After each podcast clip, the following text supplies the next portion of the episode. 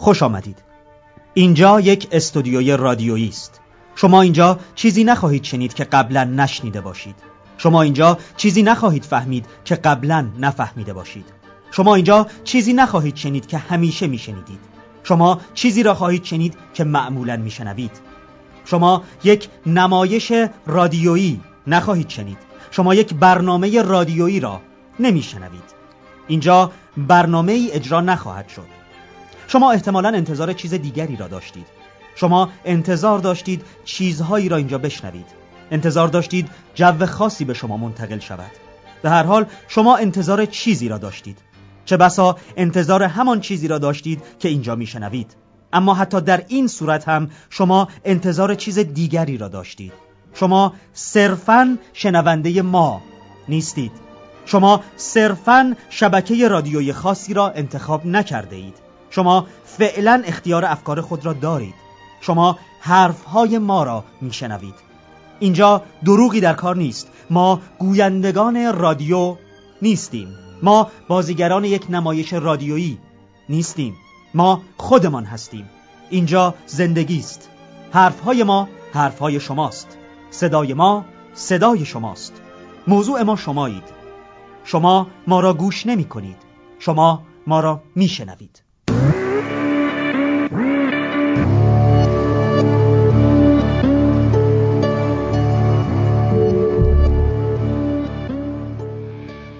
سلام، شبتون بخیر. خیلی خوش آمدید به بیست و پنجمین قسمت از برنامه زنده دراماتیک که از رادیو نوفل از محل عمارت نمایشی نوفل لوشاتو به صورت زنده به شما تقدیم میشه. خیلی خوشحالم که با ما همراه هستید. من علی جعفری هستم و در این قسمت میزبان شما خواهم بود. امیدوارم که تا پایان برنامه با ما همراهی بکنید و شنونده و البته بیننده این برنامه تخصصی در حوزه تئاتر باشید. قبل از اینکه برنامه رو آغاز بکنید عرض بکنم به حضور شما که ما در امروز و روزهایی که گذشت سوگوار از دست دادن دو هنرمند عزیز شدیم. یکی جناب فتحعلی اویسی و دیگری جناب عزت الله مهرآوران که امروز از میان ما رفتن. برای هر دو هنرمند عزیزمون آرزوی شادی روح داریم. امیدوارم که خانواده هاشون، همه مردم ایران، همه کسانی که با حضور این نوع هنرمند خاطره‌های بسیار داشتند صبور باشند در این مصیبت. امیدوارم که یک روزی بالاخره به همین زودی‌ها این داستان کرونا یه جوری بالاخره جمع بشه و با کامل شدن واکسیناسیون ما هم مثل کشورهای دیگه آمار فوتمون حداقل به صفر برسه یا خیلی خیلی خیلی خیلی کم بشه. هر یک جانی که از دست میره به هر حال فرقی نمیکنه، یه نفر یا صد نفر یا هزار نفر، غم انگیزه و باعث خسرانه و امیدوارم که هر چه زودتر این قائله قائله‌ای که دو ساله داره جانهای عزیز مردمان رو میگیره بالاخره خاتمه پیدا بکنه و ما رها بشیم از این وضعیت. از طرف دیگه امروز هفدهم مهر ماه سالروز درگذشت یگانه موسیقی ایرانی خسرو آواز ایران عالی جناب استاد محمد رضا شجریان. با احترام به جناب آقای عزت الله مهرآوران و جناب آقای فتحعلی اویسی اگر اجازه بدید و اگر موافق باشید برنامه امشب رو تقدیم بکنیم به استاد عالی جناب محمد رضا شجریان.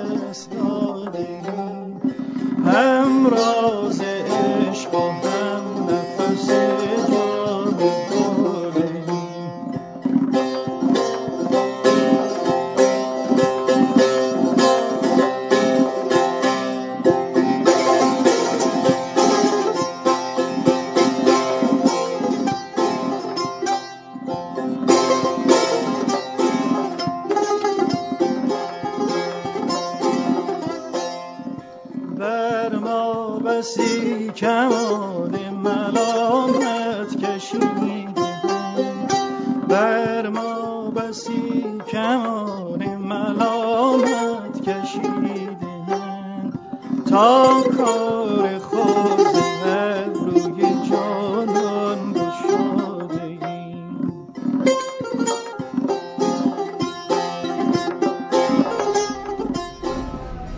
یاد و خاطره استاد محمد رضا شجریان رو گرامی می‌داریم. عرض کنم به حضور شما که ما هفته پیش خدمت شما نبودیم.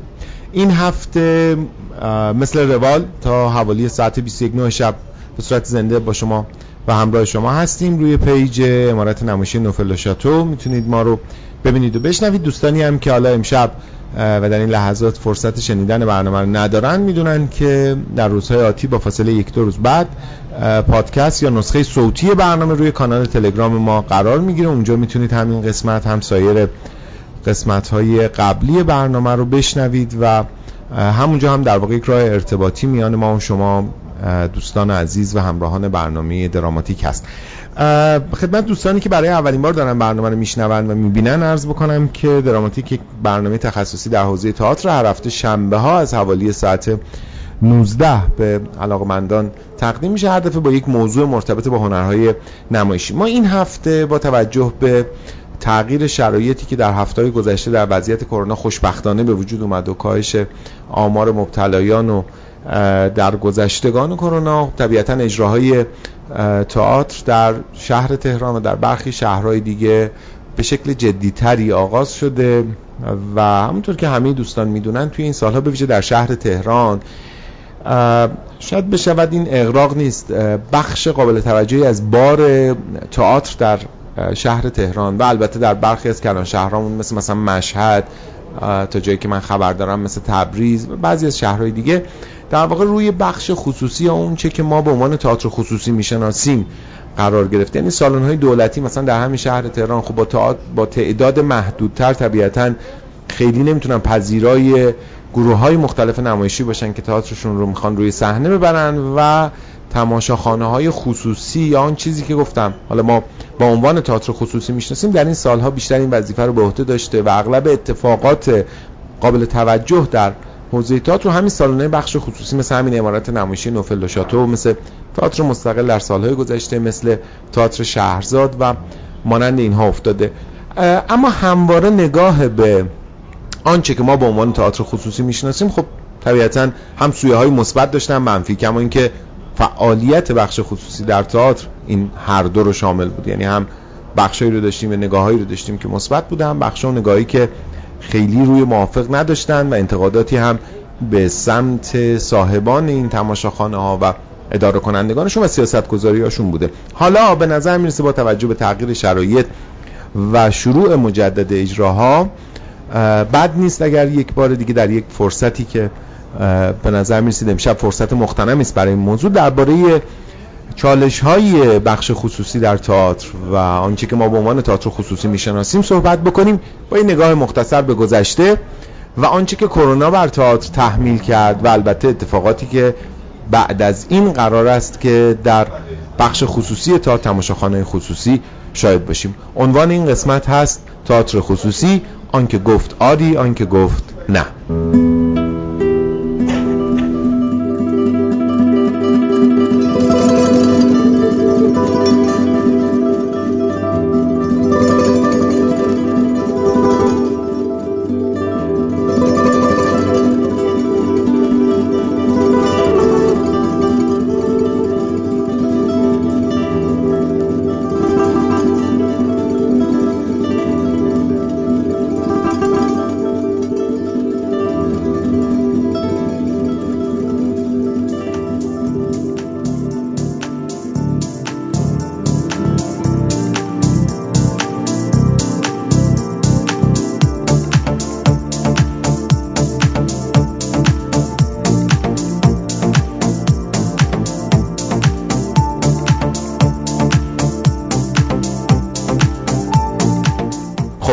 طبق معمولی شماره تلفن هم داریم صفر نه یک نه، نه سه چهار، هشت هزار و دو که الان دوستان زیر صفحه لایو برنامه این رو پین میکنن این شماره تلفن رو، میتونید از طریق این شماره تلفن برای ما پیام صوتی روی واتساپ بفرستید. خواهش میکنم که اگر میخواید در موضوع برنامه مشارکت بکنید، شما هم صحبتی دارید، حتما پیام صوتی برای ما بفرستید.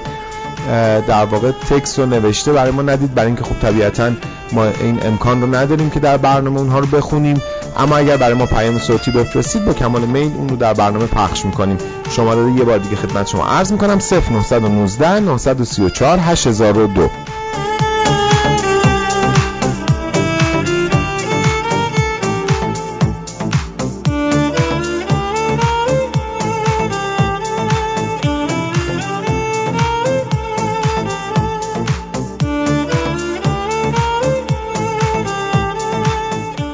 و مثل هر برنامه امشب هم امید طاهری، منتقد، روزنامه‌نگار و نمایشنامه نویس، در کنار ما هست برای اینکه گفتگوهای برنامه رو به اتفاق پیش ببریم. امید سلام، شب بخیر، خیلی خوش آمدید. بله، منم عرض سلام و ادب دارم خدمت دوستان و همراهان محترم برنامه و در خدمتتون هستم. امیدوارم که امشب بحث خوب و تأثیرگذاری داشته باشیم در حوزه سالن‌های خصوصی. انشالله که همینطور هم است. امید، سوال زرد، آن که گفت آری، آن که گفت نه، تو کدوم؟ من جزو قاعدتاً در مجموع بخوای حساب کنی جزو اون دسته‌ای هستم که گفت آری، ولی حالا به هر حال در این آری گفتن هم خب قاعدتاً یک بخش‌هایی هست در این حالا حدود بیش از یک دهه‌ای که تئاتر خصوصی بله. در کشور ما مشغول به فعالیت هست. قاعدتاً نقدهایی وجود داره که میشه راجبشون حرف زد. البته راجب تئاتر خصوصی صحبت خیلی شده، به هر حال کنفرانس ها گذاشته شده، آدم های صاحب نظر گفتن نظریات نظراتشون رو، ولی واقعاً همچنان جای بحث داره، چون یک جریانی هست که وجود داره و حالا که خب به هر حال اگر حالا امیدوارم کرونا دست از سر این مردم و مملکت و تئاتر و همه چیز برداره و رونق دوباره ای رو ما در اجراها شاهد باشیم، به هر حال بخش عمده و قابل توجهی از تئاتر ما کارهایی هست که در سالن‌های خصوصی روی صحنه میرن و حتما باید راجع به این موضوع خیلی آسیب شناسانه و خیلی دقیق و جزئی صحبت بشه. امیدوارم که امشب بتونیم تا یه حدودی این کار رو انجام بدیم. بسیار خوب، خیلی متشکرم. با ما همراه باشید. من دعوت میکنم از مهمانانمون که تشریف بیارن اینجا و بحث رو آغاز کنیم.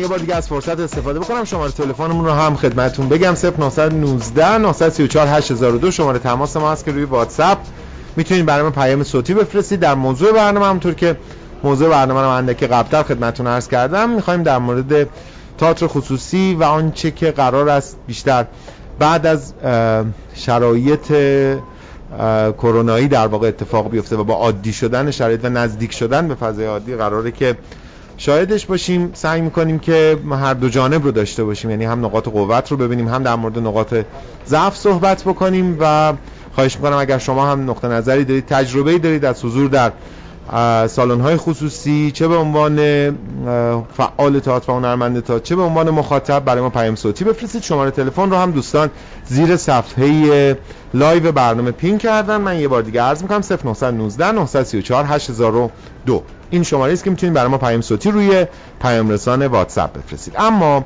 برای صحبت درباره این موضوع امشب و در حال حاضر در خدمت دو میهمان گرامی هستیم، جناب آقای قاسم جعفری، تهیه کننده سینما و تلویزیون و مالک پردیس تئاتر شهرزاد، و همچنین جناب آقای کهبد تاراج، نمایشنامه نویس و کارگردان. هر دو بزرگوار لطف کردند و در برنامه امشب حضور پیدا کردند. مهمان گرانقدر دیگری هم به جمع ما اضافه خواهد شد که اگر پوستر برنامه رو ندیدید اجازه بدید من الان معرفی نکنم، اندکی بریم بیشتر و بعد خدمت شما این مهمان رو معرفی خواهم کرد. جناب آقای جعفری سلام، خیلی ممنونم که دعوت ما رو قبول کردید، به برنامه خوش آمدید.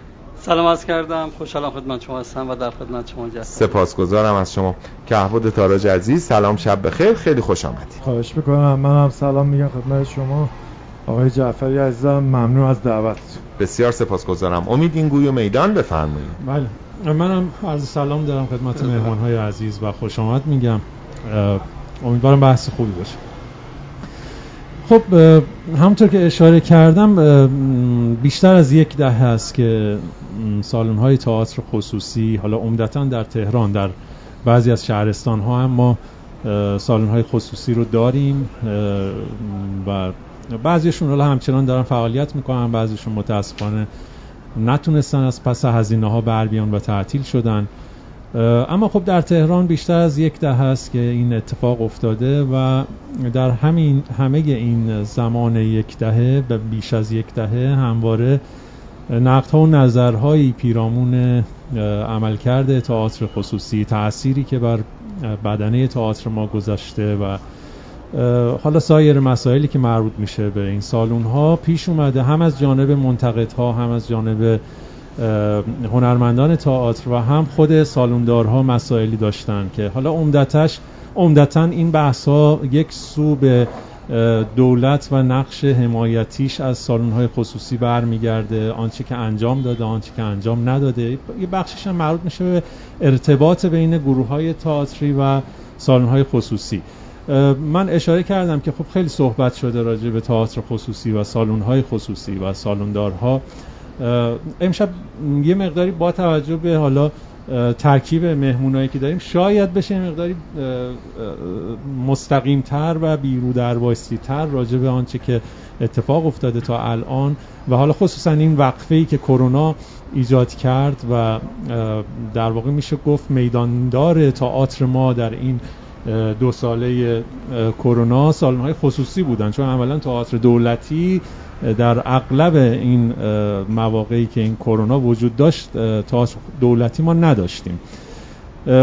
عنوان و تیتر این برنامه امشب ما اینه که تئاتر خصوصی، آن که گفت آری، آن که گفت نه. شاید واقعا از همینجا بهتر شروع کنیم که اساساً چه کسی به تئاتر خصوصی گفت آری در ابتدا و چه کسانی بعداً گفتن نه و اینکه چرا این آری چرا گفته شد و این نه چرا گفته شد.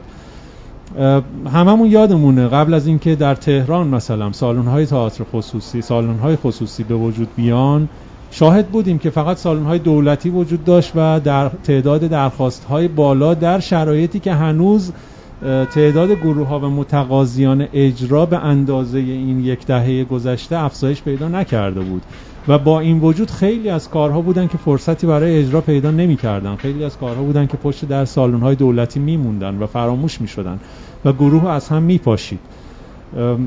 اون نقشی که مثلا دولت برای خودش متصور بود که بیاد و حمایت بکنه از گروه‌های جوان، عمدتاً در دوره‌ای که ما فقط سالن‌های تئاتر دولتی رو داشتیم اصلا قابل اجرا نبود، به خاطر اینکه همیشه همواره اولویت با گروه‌هایی بود که صاحب نام بودن، شناخته شده تر بودن و اونها بودن که هم روابط بهتری داشتن با سالن‌های دولتی و مجموعه متولی, متولی دولتی و میتونستن اجرا برن و عمدتاً گروه‌های جوان کارهاشون فقط معطوف میشد به جشنواره‌ها و فرصت‌های اندک اجرایی که داشتن. خب این یک واقعیته که نمیشه نادیده گرفت نقش سالن‌های خصوصی رو در توسعه اجرا، در توسعه تئاتر و در واقع حمایت از اون گروه‌های جوانتری که شاید کمتر فرصت اجرا در سالن‌های دولتی رو پیدا می‌کردن.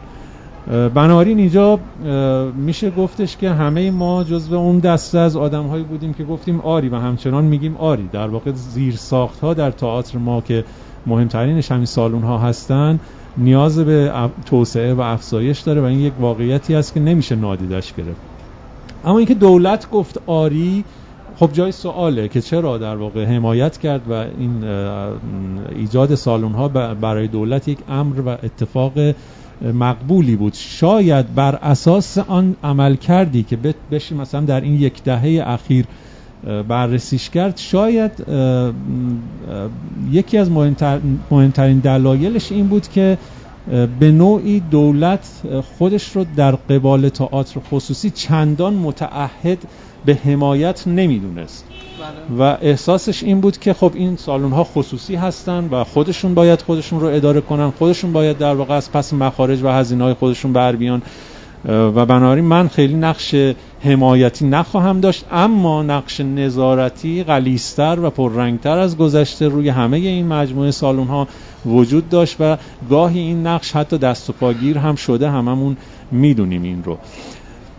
آن سوی ماجرا خب گروه‌های تئاتری ارتباطشون با سالن‌های خصوصی، حالا الان در واقع ما داریم بعد از یک دهه صحبت می‌کنیم، خصوصا اوایل این جریان به هر حال همیشه نقش گیشه و فروش و اقتصاد تئاتر و اینکه یک اجرا بتونه از پس درآمدها و توانایی در واقع پرداخت هزینه اجاره سالن برای مثلا بیست شب سی شب اجرا رو بپردازه، خب این نوع ارتباط بین گروه‌های تئاتری و سالندارها بود که یک بخشی از مناقشه‌ای که بر سر سالن‌های خصوصی وجود داره از اینجا ناشی میشه.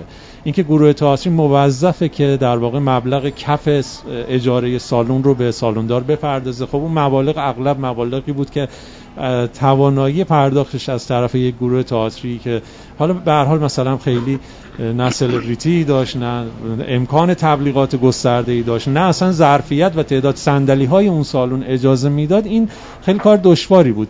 بنابراین مجموعه اینها یه مقداری مناقشه انگیز شد و خب از اون طرف ماجرا هم منتقدا ایستاده بودن که نگران این بودن که تئاتر ما داره به سمت تجاری شدن میره، تئاتر ما داره در واقع سویه‌های هنری و فرهنگیش در سالن‌های خصوصی کمرنگ میشه و این خطر وجود داره که گیشه چه بلاهایی که بر سر تئاتر ما نیاره. خب الان یک دهه گذشته و ما الان میتونیم در پس این یک دهه نگاه کنیم ببینیم واقعا چه اتفاقی افتاد و به نظرم میرسه که امشب فرصتیه که تا جایی که برنامه به اون اجازه میده راجع به این گفتگو کنیم. بسیار خوب، آقای جعفری با شما شروع بکنیم.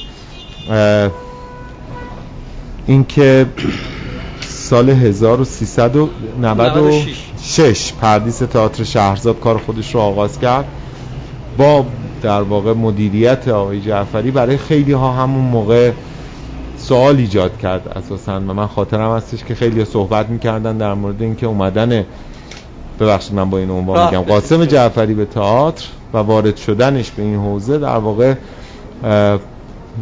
یه روز جدیدی رو در تئاتر ایجاد میکنه، الزاما نه به معنی اینکه خیلی مثبت است، شاید مناسبات مالی رو خیلی تقویت بکنه، نگاه تجاری به تئاتر رو شکل بده. برای ما بگید اصلا چی شد که تصمیم گرفتید که پردیس تئاتر شهرزاد رو را بندازید؟ سلام مجدد، من آقای جعفری یکی از مخاطبین پرپاقرص تئاتر از سالهای خیلی دورم. بله. الان اتفاقاً چون یادی شد از زنده یاد آقای مهرآوران یه کارتی نشونه آقای طاهری دادم که مثلا سال هفتاد و سه که ایشون مدیر روابط جشن تئاتر بودن، من کارگردان تلویزیونی اون برنامه‌ها بودم، یعنی شاید بالغ بر مثلا سی و پنج شش سال از خودم سیزده چهارده سالگی، چون بازیگر تعزیه بودم، یعنی کارم رو خودم با تعزیه تئاتر شروع کردم و تو محله‌ای که داشتیم آقای بیضایی فرانی می اومدن و تو ایام و با یه تعداد برای بچه‌ها یک تعزیه برای ده شب را می‌انداختم. من معمولا از بچگی اون جزو دو طفلان مسلم بودم، اون کتک خورا من بودم و خب بعدها هم توی تئاتر اون موقع که هنوز چیزی به نام تهیه کننده وجود نداشت، من چند تا کار تهیه کردم، مثلا تو نیاوران کار آقای دوری بود که زندیات گرجستانی بازی می‌کرد، آقای بورگلی و خیلی دیگه. حالا اینکه چی شد تئاتر خصوصی، حقیقتش این است که جز اون علاقه‌ای بود که من داشتم و این امکانی که دیدم فراهم. من از موقع که تئاتر خصوصی تو این ده سالی که آقای طاهر میگن خیلی اینا رو رفتم، از سه نقطه که یادم هست و من به اینا تئاتر خصوصی نمیگفتم، هنوزم نمیگم. به نظرم دوره تئاتر خصوصی شاید حالا جسارت میکنم ولی از نود و شش با پردیس تئاتر شهرزاد به صورت حرفه‌ای شروع شد، چون اون تئاتر خصوصی هیچ کدوم جریان ساز نبودن، یعنی از نظر من یه زیرپله بودن. یعنی من میرفتم تئاتر میدم توی سه نقطه مثلا که دو تا ستونم وسط مثلا سالونه بود یا یک طبقه بالاش پذیرایی بود که مثلا من یادم چه کار از مهدی کوشکی دیدم، واقعا مثلا چیز بود، یعنی بیشتر کار خونگی بود، مثل کاری که ما تو ایام مدرسه اینا انجام میدادیم. من واقعیتش اینه که احساس کردم که اگر قرار هست به جهت اون علاقه‌ای که خودم داشتم و بارها رفتم که تئاتر اجرا کنم، یعنی حتی کاری رو به تمرین به اجرا نزدیک کردم، ولی گفتم خب من حرفم چیز دیگه از سینمای و تجربه ندارم. وقتی که امکان این رو داشتم در همین زمینی که در واقع منجر شد به ساخت سالن تئاتر شهرزاد، به این فکر کردم که خب آیا بیام به قول آقای طاهری آری یا نه. من دیدم یک امکانی هست اینجا و وقتی تو این سالن ها میرفتم احساس میکردم که خب خیلی از دوستان مشترکی که الان شما و من داریم میگفت شش ماه، یک سال، دو سال تو نوبت هست و آخرش هم در واقع امکان اجرا پیدا نمی‌کرد. یعنی شاید مثلا خیلی از کارها، مثلا خود کهبد اینجا نشسته، شاید برای رسوندن یک کار به اجرا یک سال رفته اومده و خیلی از دوستان من که اون دوره بهترین ها بودن، مثل مثلا شاربین میمندنژاد که من از صفر کاراشو دنبال می‌کردم، واقعا مثلا دلزده شدن رفتن دنبال یک ماجراهای دیگه. یعنی دیدن که آقا میخوان یک سال دو سال تلاش کنن یک کار رو بیست شب اجرا برن. من واقعا طراحی اینجا رو از صفر که خواستم شروع کنم، با توجه به اینکه خب تجربه ای نداشتم، از کسانی که این کار بودن کمک گرفتم، مثل آقای پارسایی که اون موقع در واقع رئیس تماشاخانه ایرانشهر بود و با خودم گفتم یک مجموعه حرفه‌ای بسازیم. یعنی از موقعی که اینجا کلنگش زده شد، چون تو کمتر از شش ماه ساخته شده، به این فکر کردم که برندسازی بکنیم، کاری که شاید تو تئاتر خیلی مرسوم نیست، یعنی بابتش هزینه کنیم. شما اگه به مجلات فیلم دنیای تصویر اون دوره ب... ب... نگاه کنید، هر شماره ما کلی تبلیغ داشتیم از خود این مجموعه، از ساعتایی که داشت، یعنی هزینه می‌کردیم.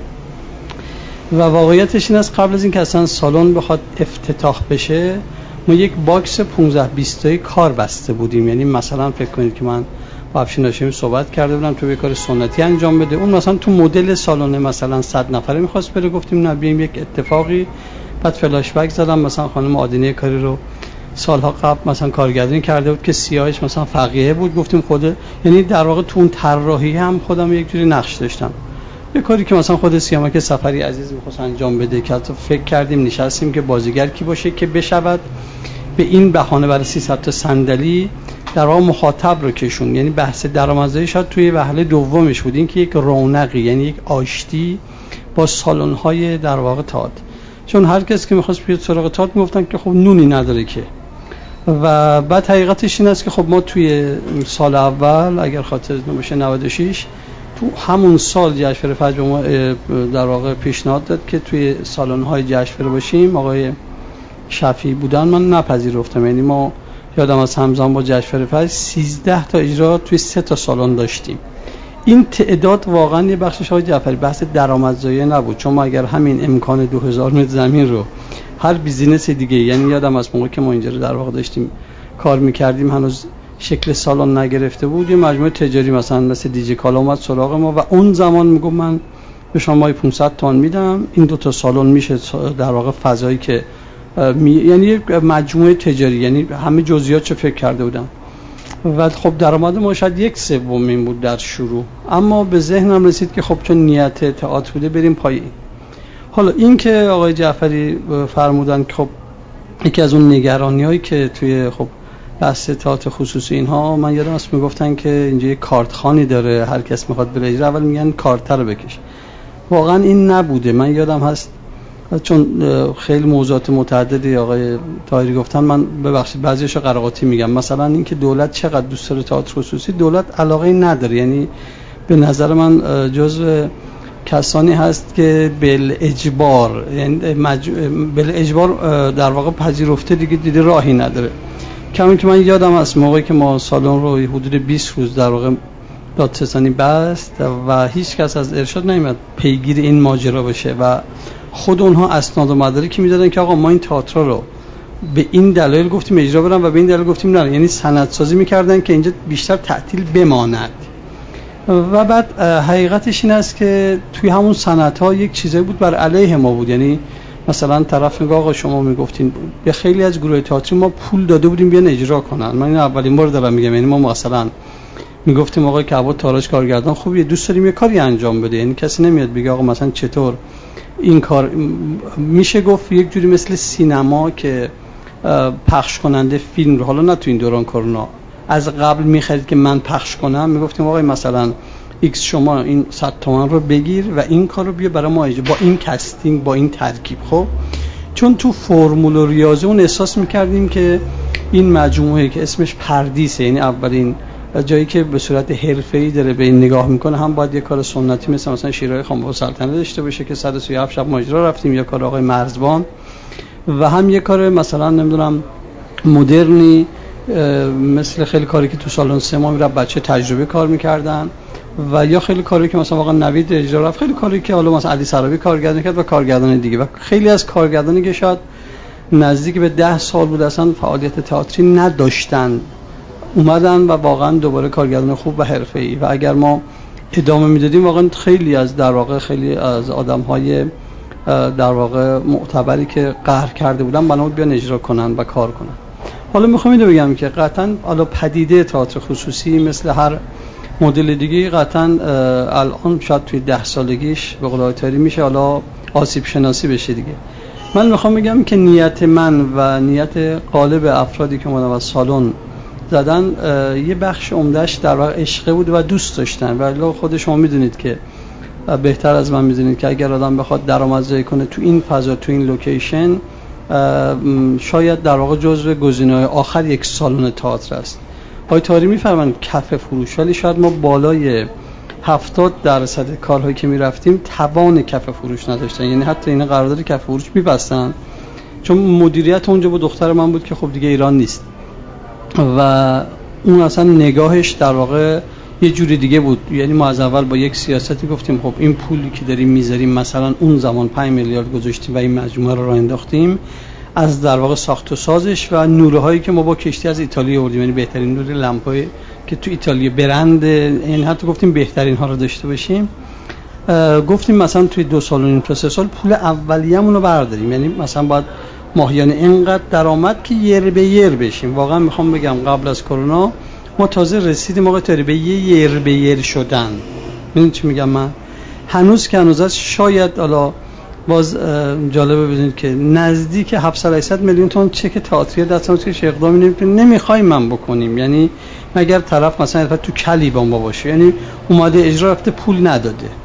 کارگردان صاحب نامی داشتیم که تو تا قرارداد برای سالن بزرگ ما بس سه شب قبل از اجرا گفت نمیرم، ما یک ماه و نیم سالن اون خالی بوده، یعنی کفی که اون موقع. خب بعد چی می‌خواستیم؟ میگم من مثلا من برام بگم چی بگم، مثلا آدمه سم گفت من کلا یه دوچرخه دارم، یه دوچرخه بگی، یعنی نمی‌خواستیم ما آدم کل کنیم که. یعنی میخوام بگم که قطعاً خیلی از کارا رو ما طراحی می‌کردیم به این در واقع با این نگاه که بتونه در واقع مخاطب جذب بشه. مثلا میگفتم حالا ماه مبارک رمضان جام جهانیه، پس الان میتونه نوید محمدزاده مخاطب بیاره، میگفتیم نوید تو بیا حالا یه تئاتر بریم با این کارگردان، و حتی میگفتیم آقا تضمینی اگر از این کمتر شد ما ضرر و زیانش رو میدیم.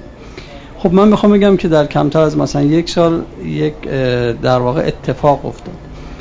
اما حقیقتش من اگه بخوام بحثم جمع کنم که این بحث برو بیاد اینه که یه بخشی من میخوام بگم قبل از این که در واقع کرونا بیاد حس زمین‌ها، یعنی قبل از کرونا آقای طاهری خود در واقع دوستان تئاتری برخیاشون که خب شاید نگاهشون خیلی نگاه عمیق و در واقع دوری نبود، خودشون کرونا رو به تئاتر خصوصی وارد کردن. یعنی شاید اگر هم کرونا نمیشد یک کمی همین فضایی که الان میبینیم، فضایی که در واقع رخوتی توش هست. الان من داشتم میومدم تو خیابون رازی دلم سوخت، دیدم مثلا مستقل خاموشه. خب اینجا یک اتفاق تئاتری بود، من خیلی دوست داشتم، یعنی اصلا چه حالا خود مصطفی رو و چه کارهایی که اونجا اجرا میشد و خب خیلی مدلای دیگه. میخوام بگم که اگر که واقعا یک همتی باشه، یعنی این که اساسا جنبنده عرایض این است که دولت نه تو سینما و نه تو تئاتر اساساً علاقه‌ای به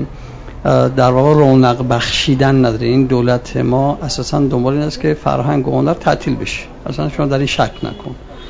من دیروز خبر خوندم توی سایت راجع به کس فیلمای من که سیزده سال پیش ساختم، سیزده سال پیش توقیفه به نام سپید و سیاه، مرداد صدیقیان بازی کرده، بچه است. سال نود و هشت پروانه دادن که اکران کنید، بعد ما هر تو شورای صنفی رفتیم، هیچ گروهی قبول نکردن ما اکران بکنه، یعنی عملا گفتن آقا ما پروانه میدیم، اینو حرف نزن. الان که دولت جدید اومد خودشون گفتن بیاین. و جالبه من دیدم دیروز خبر شدن که این در نوبت پروانه نمایشه و من شک نکنید که دوباره میگن آقا فیلم نماست. حالا فیلم اصلا کهنه شده، یعنی خودمان اسمم اکران، یعنی در واقع علاقه یا در واقع شوقی در این که به یک بالندگی برسه نداره. پس بهتر است که خود ما همین جمعی که الان هستیم، میگیم یک نویسنده کارگردان، یک منتقد، یک در واقع کارشناس، و من این که حالا این امکان رو دارم که فضایی برای ایجاد در واقع کار فرهنگی فراهم بکنم، خود ما اگه در واقع کنار هم قرار بگیریم میتونیم باعث بشیم همین سالن‌ها دوباره اون رونق بهشون برگرده، ولی تکلیفو باید روشن بشه. اگه نگاهی این باشه که مثلا قاسم جعفری داره میاد پس میخواد کاسبی کنه، من میگم مثلا اینقدر کاسبی وجود داره که اصلا نیاز ندارم بخواد به تو هنر کاسبی کنه. خب من فیلم تجاری داشتم، مجنون لیلی، اون موقع که فیلم‌ها میلیارد میفروختن، دو میلیارد فروخته، و بعدش من رفتم یه فیلم ساختم با سه دختر بچه تئاتری، نمیدونم شیدا خلیق و اینا، دختران. خب پس دقیقه دقیقه خودمو دارم، ولی فکر کنم یک زمانی لازم هست یک اندوخته‌ای داشته باشم. من گفتم خب تئاتر شهرزاد وقتی بیاد این تعداد کار بره، ما بالای سی تا کار در واقع در سالن تئاتر شهرزاد برای اولین بار دارم میگم حمایت کردیم، حمایت اساسی، یعنی ده تا اصلا پول نگرفتیم، یعنی پول بروشورش هم ما دادیم. میتونم مثال بزنم کار آقای صدرالدین زاهد که فکر کنم از فردا میخواد اجرا بره، اومده دعوت شده اجرا رفته، افسانه به هزار تومن پول نداده آقای زاهد، پول بروشور و پوسترش هم ما دادیم، بعدا فحشش هم خوردیم، نفهمیدیم هم چرا. بعد به زاهد گفتم چرا، اون موقع عصبی بودم رفتم مصاحبه کردم. خب شما هم جای من باشی میگی خیلی کارا بوده ما پنج درصد از فروش گرفتیم، مثلا خنده داره، یعنی مثلا ما سالنمون در ماه اگه کپش دو نیم بوده مثلا باید هفتاد و پنج تومن ما میدادن، سه میلیون و پانصد دادن برای یک کار. خواستید حالا شاید دوستان میان خودشون هم بگن، ولی واقعا یه وقتی هست یه کاری از کار اجرا میره. صد و سی و هفت شب کار افشین هاشمی رفته، هم ما راضی بودیم هم اون اگه در واقع تئاتر پایین نمیکشیدن میرفت. سی تا در واقع هنرپیشه داشت و همه هم راضی بودن. خانم گلابدینی میگه خدا پدرت بیامرزه یک سفره پهنه که یک جماعتی میتونن و سر این سفره باشن. خب من میخوام بگم که قطعا هر حرکتی معایبی داره محاسنی داره، ولی اگر که با یک نگاه که بگیم آقا کار خودمون این سالن هست، بیایم فکر کنیم، حمایت کنیم. نوفل لوشاتو الان یک سالن داره، چیکار کنیم که این در واقع چرخه بچرخه و بتونه در واقع شبیه به این دو تا سه تا چهار تا بشه. بسیار خوب، خیلی ببخشید پرحرفی کردم. خواهش میکنم. کهبد در اول من یه چیز بگم، یه میگن که کهبد تاراج ایرانشهر رو غرق کرده. آره چند وقت ایرانشهر کامل مستقری، چند تا نمایشه امسال اونجا رفت، نمایشی داشتیم به نام چند سال پیش که مجوز نگرفت. خب ما از فروردین ما الان تو ایرانشهر هم هم تمرین کردیم. بله. یه متنم اجرا میرفت اونجا به نام سگر. آره. بعد نمایش چند سال پیش که مجوز نگرفت دیگه شورای هنری و آقای مسافرستان تصمیم گرفتن که ما باز تولید کنیم و باز تولید کردیم کار غلامزا لبخندی و و این شد که تا چهارم آبان چون تعطیلی به اون خورد، نزدیک سه ماه تعطیل شدیم. حالا اگه قروقه دیگه قروق کردیم دیگه. خیلی خوب. کهبد فارغ از اینکه حالا ایران شهر رو به شکلی به دلیل اینکه مستقیما طبیعتا در تملک داره کل هنرهای نمایشی نیست، مرتبط است با خانه هنرمندان و شهرداری تهران، به عنوان تئاتر خصوصی بشناسیم یا نه، میخوام از اون بحث خارج بشم. آنچه که به صورت معمول، چون خیلیا ایران شهر رو هم به عنوان بخشی از اون چیزی که ما به عنوان تئاتر دولتی میشناسیم، حالا در شکل خصولتیه کاملا. بله خصولت. آره ازش یاد میکنن. ایران شهر رو بذاریم کنار. تو تجربه نمایش اجرا کردن توی سالن‌های خصوصی تئاتر داشتی در این سالها؟ نه. چرا آمدانه این که نکردی این کاری یا نه پیش نیومده؟ نه اتفاقا چند بار تلاش کردم که بشه ام. ولی از یه جایی به بعد دیگه گفتم نه نمیرم، چون که بعضیا اول پول می‌خواستن که ما پولش نداشتیم و اینکه بعضیا هم نسبت به سالونی که داشتن، نسبت به دکوری که ما داشتیم ام.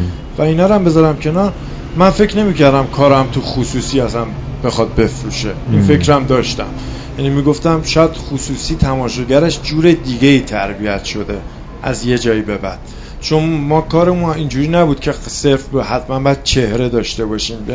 این تعاریفی که به نظر من جعلی هم هست اومد که حتما باید سلبریتی داشته باشیم، حتما باید این شکلی باشه.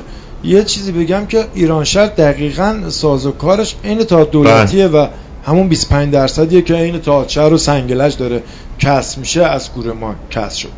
ولی درباره تئاتر خصوصی حالا وارد بحث بشیم، اینه که به حال ما از دهه بیست تئاتر خصوصی, خصوصی داشت. داشتیم تو لاله‌زار آقای نوشیم بودن، آقای دکتر والا بودن، خیلی‌ها بودن. حالا ما تاریخچه‌شو نمی‌خوام مرور کنیم. درباره برآیند و نتیجه این ده سالی که اونجایی که من یادم میاد تئاتر خصوصی که شکل گرفت، سرا طالقانی تماشاخونه آو بود، آقای بابک مهری بلد. یا مهری که دیگه نیستش الان نمیدونیم کجاست، بعد برد شیفت کردن بردن به میدون فاطمی شهید گمنام، بعدش هم آروم آروم خیام وقار، آروم آروم قبلش هم که چیز بود دیگه ب...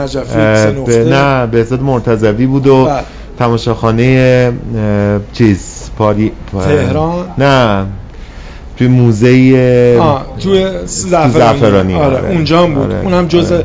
پارین تماشاخانه آره. پارین. پارین بود، جزء اولینا بود، جزء اولین تو این ده سال. ولی حالا آقای جعفری عزیز گفتن که از سال نود و شش ما با یه شکل دیگه ای از تئاتر خصوصی، یه شکل شیکتری با این آمدن پردیس تئاتر شهرزاد و باکس سیصد نفری که ما نداریم تو تئاتر ایران.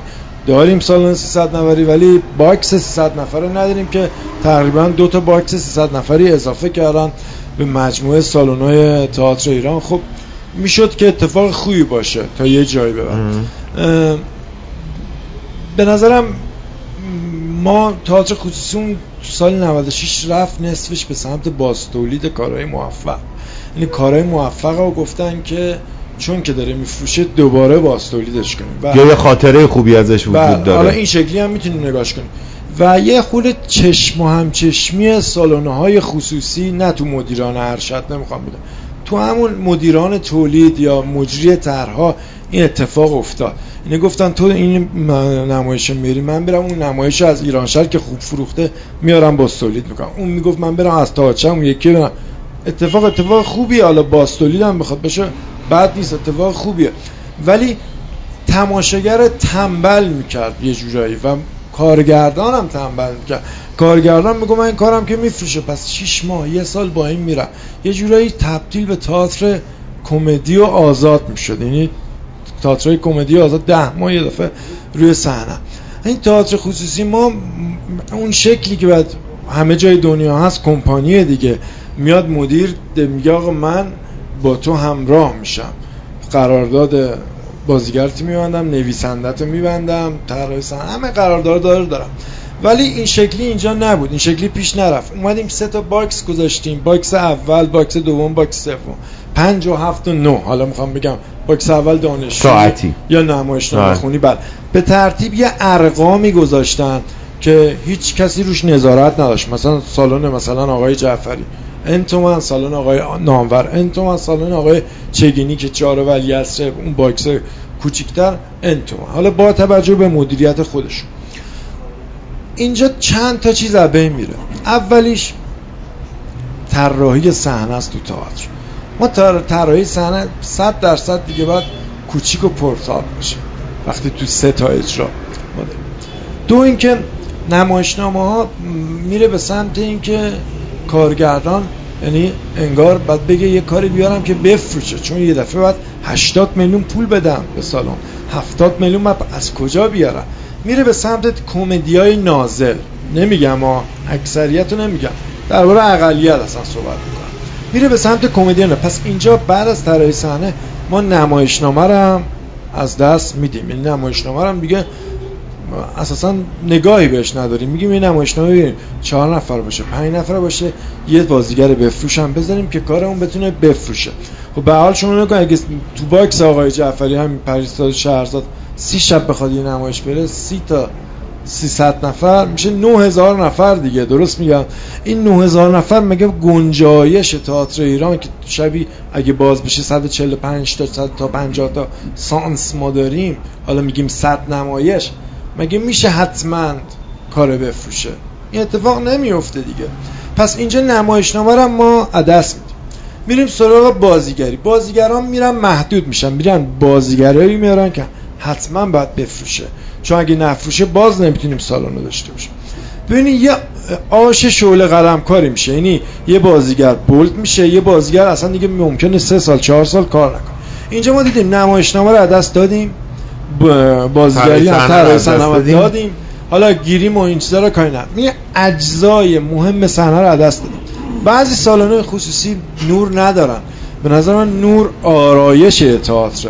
اگر اون نمایش آرایش نداشته باشه به چه درد میخوام؟ ببینم مثلا یه نمایش دیگه نه تماشاخون در بهترین حالت پنجاه تا لاین نوری داشته باشه، تو سه تا کار تقسیم کنه شانزده و نیم یا هفده هفده تا پروژکتور بهش میرسه.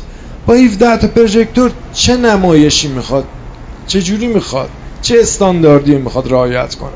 بنابراین نمیشه مثلا من یا هر کسی دیگه، شما مگه جای آقای جعفری باشی نمیذاشتی مثلا فجر اون سال بیاد شرکت کنه سیزده تا نمایش، حالا که ده تاش هم پرفروش باشه بیاد مثلا فجر، چرا باید بیاد از گنجایش و ظرفیت آقای جعفری استفاده کنه؟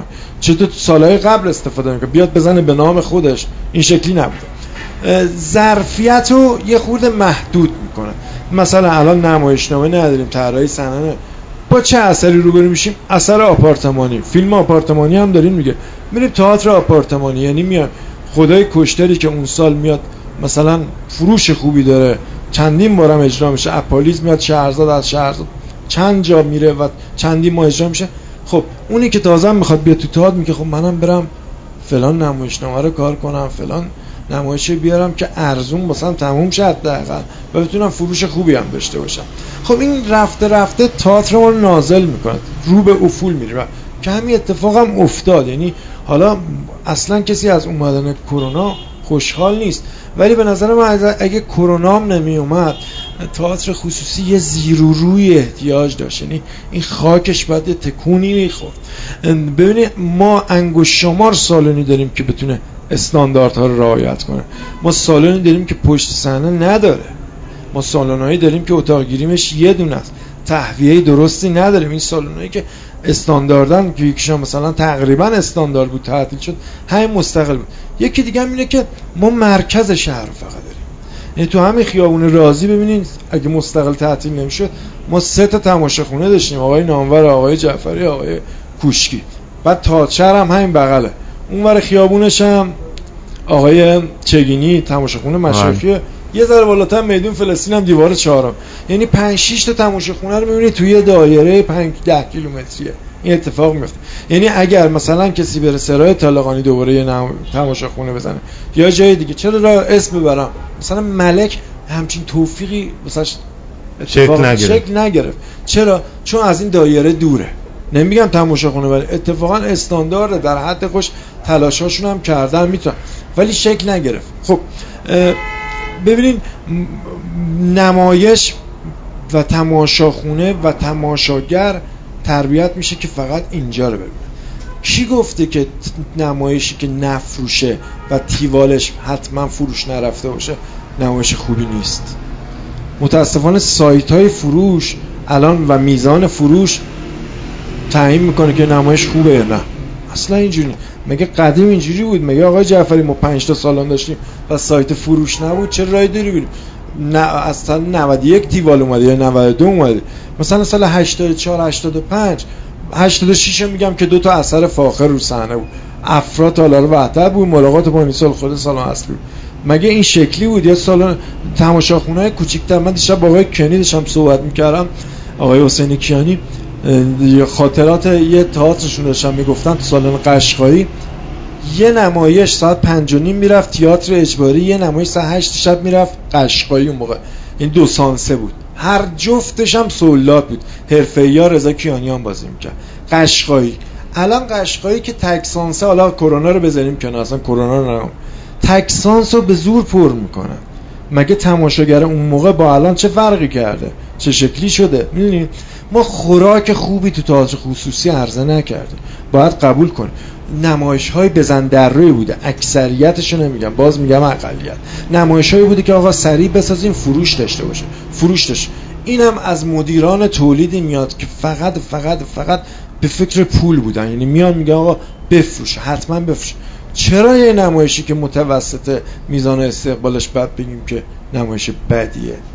واقعا این شکلی نیست، واقعا این شکلی نیست. این نمایشه اگه فروش نداره قطعا نباید بگم آقا نمایشه که این نمایش نمایش بده. نمایش‌هایی بودن که فروش نداشتن ولی نمایش‌های خوبی بودن. و اینم به شما بگم کار خوب چه تو شهرزاد باشه چه اون سر دنیا باشه تجربه نشون داده میفروشه. این شکلیه. من میخوام برایند تئاتر خصوصی، آقای جعفری خیلی حرفای خوبی زدن درباره دولت مخصوصا. ببین آقای جعفری گفتن اصلا نمیخواد تئاتر خصوصی داشته باشه. به نظر من اصلا دولت نمیخواد تئاتر داشته باشه، نه خصوصی نه دولتی. اصلا تئاتر رو و تئاتری به رسمیت نمیشناسن، چون تو جلسات هیئت دولت میبینی چه دوره آقای روحانی چه همین دوره حالا همین الان تازه شکل گرفته، اسمی از تئاتر نیست. موسیقی و فیلمو میگن ولی باز تئاتر رو نمیگن، انگار تئاتر رو تو دل سینما میبینن، این شکلی میبینن و به رسمیت نمیشناسنش. وقتی که بودجه تئاتر هجده میلیارده چجور میتونم دولت تو واسه کل ایران دولتی رو نمیتونه جواب بده، چجوری بیاد به خصوصی کمک هزینه بده، چجوری بیاد از کارهای خصوصی دفاع کنه؟ نتیجه تئاتر خصوصی در این ده سال نتیجه خوبی نبوده. باید واقع بین باشیم، هم شما و هم همه کسایی که الان دستی تو آتش دارن دارن کار میکنن میدونم واقعا نتیجه خوبی نبوده. تو اقلیت میتونیم میتونیم بشماریم دیگه. ما تو این ده سال میگم ما بیست کار خوب که بتونیم بهش رفرنس بدیم نداشتیم. بالایی فکر کنم هفتصد تا کار تولید شده، شاید بیشتر، اما بیست تا کاره که بهش میتونیم اشاره کنیم، اگه بیشتره شما بگید. تا همین جالب بس. بسیار خوب، خیلی متشکرم. شماره تماس ما رو فراموش نکنید، صفر نه یک نه نه سه چهار هشت صفر صفر دو شماره تلفنی است که میتونید روی واتساپ برای ما پیام صوتی بفرستید راجع به موضوع برنامه که خب حتما کاملا در جریانید. مسئله تئاتر خصوصی است و ما هم در برنامه صدای شما رو پخش خواهیم کرد.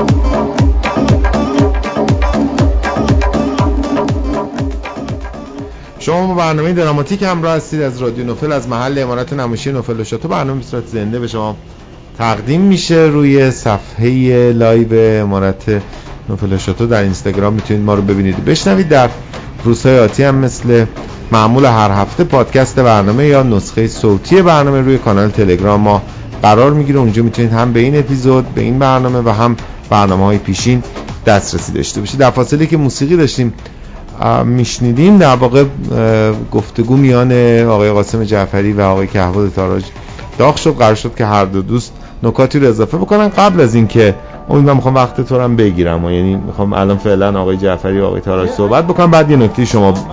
آره باشه. ولی یه سوال من آقای جعفری جواب بدید. از موقع افتتاح پردیس تئاتر شهرزاد تا الان، اولا حالا گفتید که از کارهای حمایت کردید، آیا این به معنی اینه که در واقع پردیس تئاتر شهرزاد رسما تهیه کننده آثاری بوده است؟ میتونید به صراحت بگید که بودی؟ تهیه کننده اساسا من حتی کار تو سالن اصلی تئاتر همین قبل از کرونا تهیه کننده بودم. علاقه به این عنوان ندارم. نه، ما تهیه کننده رسمی نبودیم، ولی عملا خزینه‌های سفت و سد کار رو دادیم. یکی از کارها آه. مشارکت بوده، یعنی گفتیم آقا میریم اساسا اگر الان کهبد میگه ایرانشهر بیست و پنج درصد، ما پانزده درصد هم ما کارا بوده بستیم، یعنی زیر دولتیه. گفتیم میخوایم اینجا برید ولی زیر دولتی. خب این یه نکته. نکته دوم این که آیا در طول این سالها به غیر از در واقع تیم اداری و فنی که اداره پردیس تئاتر شهرزاد به عهده داشتن، آیا از عوامل هنری در استخدام داشتین؟ مثلا کارگردانی رو استخدام بکنید، بازیگری رو استخدام بکنید، نمایشنامه‌نویسی رو استخدام بکنید، اتفاق افتاده؟ بله. من یه توضیح بدم، حالا خیلی جواب اون سوال قبلی هم هست. ما اساساً مدل در واقع تهیه کننده مشارکتمون با مدل معمولی کم فرق داشت. یکم به نظر خودمون فرنگی‌تر بود. ما یک جشنواره برگزار کردیم که تو این جشنواره از همه ایران شرکت کردن. عین جشنواره تئاتر فجر ما در واقع هتل گرفتیم، داور داشتیم، نوید محمدزاده بود، آقای دکتر دلخواه بود و خود دبیر جشنواره کی بود؟ آقای نادر برهان. یعنی در واقع بهترین ها رو بردیم، جایزه نقدی دادیم، یعنی به کار اول سی میلیون تومان کش پول دادیم و گفتیم آقا سی شب اجرای رایگان بر هر چی بود مال خودت، بیست شب ده شب. بعد از خود بچه‌ها خواستیم، مثلا خود نوید لطف کرد اومد مثلا تهیه کننده بعضی از این کارا شد، یعنی به دلیل مثلا کار از شیراز اومد. خب این از تهیه کنندگی فراتره، یعنی تو در واقع هم داری پول میدی هم اون اوایدش بر نمیداری. خب اینو ما نه جار زدیم، یعنی اون موقع اون جشنواره بر ما بالای دویست و پنجاه تومان هزینه داشت، دویست و پنجاه میلیون تومان. مجریش مثلا فرزاد حسنی بود که مثلا فکر کنین که فستیوال فجر رو اجرا میکنه. خب ولی نکته‌ای که دارم این است که احساس کردیم که اون جزء زکات داشته هامونه. اما اون نکته که میخوام بگم، آره خیلی از کارا بوده از صفر، از ایده ما در واقع خود اون ایده رو دادیم و واقعا من فکرم کاری بیاد بفروشه، چرا نه؟ یعنی مگه چیز بدیه که بود؟ نه، تو هم دوست داری کارت سالنت پر باشه. آره حالا من ادامه بدم تا آره امید بخوام. بله خوش. ببین دو تا نکته. من کباب چون خب دوست قدیمی تر من تو تئاتر من دوستش دارم و بیشتر از خیلی دیگه چون زحمت میکشه برای کاراش، اینه که من میگم روزنی که باز شده به اون تئاتر خصوصی با همت خود یک سری آدم‌ها، همین جایی که الان ما نشستیم در واقع زحمت داوود نانور که دوباره یک جایی رو ماده علم کرده و میخواد در واقع هنر و تئاتر رونق بگیره. من با این نکاتی که کهبد گفت اساساً میونه خوبی ندارم، یعنی اساساً اعتقاد ندارم که وقتی تئاتر خصوصی اومد چیزی به نام طراحی صحنه رفت. نه، طراحی صحنه مدرن شد، یعنی الان که بود اونور دنیا تو میتونی تئاتر دیجیتال ببینی، یعنی تئاتری که اساساً به جای اینکه حالا ما تیر تخته بیایم ردیف کنیم.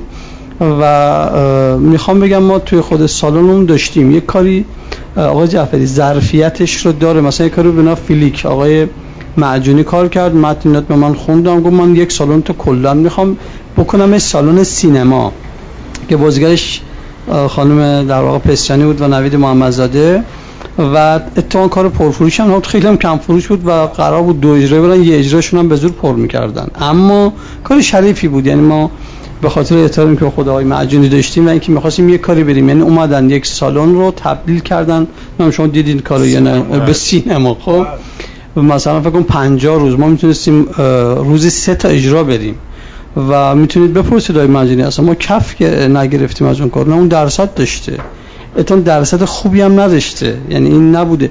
ولی خب یه کاری بوده که داره ارزش بده. ما بوده کاری رو که کارگردان اومده گفتم می‌خوام تو سالن بزرگ سیصد نفری بریم، من همون کارو مثلا فکر کنم گفتم آقا تو سالن سه برو، چون مثلا کار تک بازیگر بوده، من همون کارو با در واقع کارگردانی خود نویسنده در سالن اصلی تئاتر دیدم، خودم بودم با پنج نفر.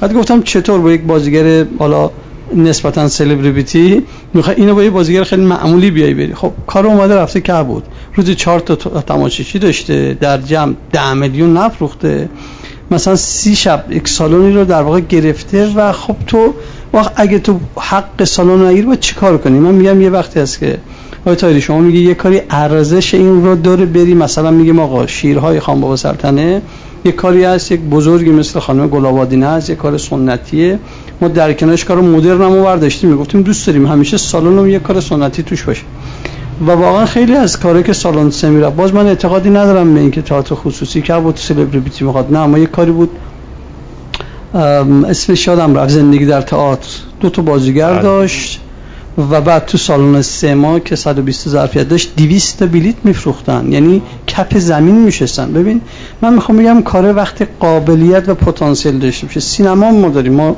سینما خیلی از فیلمامون هست که اصلا هنرپیشه نداره و فیلم خیلی خوب میفروشه. من باز مثل تو اعتقاد دارم که اگه کار کار خوبی باشه، تو همین ملک کار کرد، آروند دشترایی، مردم میرن میبینن. خب حالا درست اونجا شاید چون بگی رضا کیانیان توش بوده، ولی میخوام بگم که الان یک کمی، یعنی به جای اینکه این رو بنزیم گردن مثلا سالن‌های خصوصی، من خودم رو که خود سالندار نمیدونم، اینجا شاید مثلا هفته یه روز میومدم میومدم واقعا کار میدیدم، ولی میخوام بگم که اعتقادی به این ندارم تلویزیون حذف شده، نور حذف شده، نه، من میخوام بگم که یه وقتی هست که ما، یعنی من بوده فیلم سینمایی ساختم، آقای حسین جعفریان که فیلمبردار بزرگ این مملکت هستن با چهار تا چراغ هشتصد برای من کار میکرد.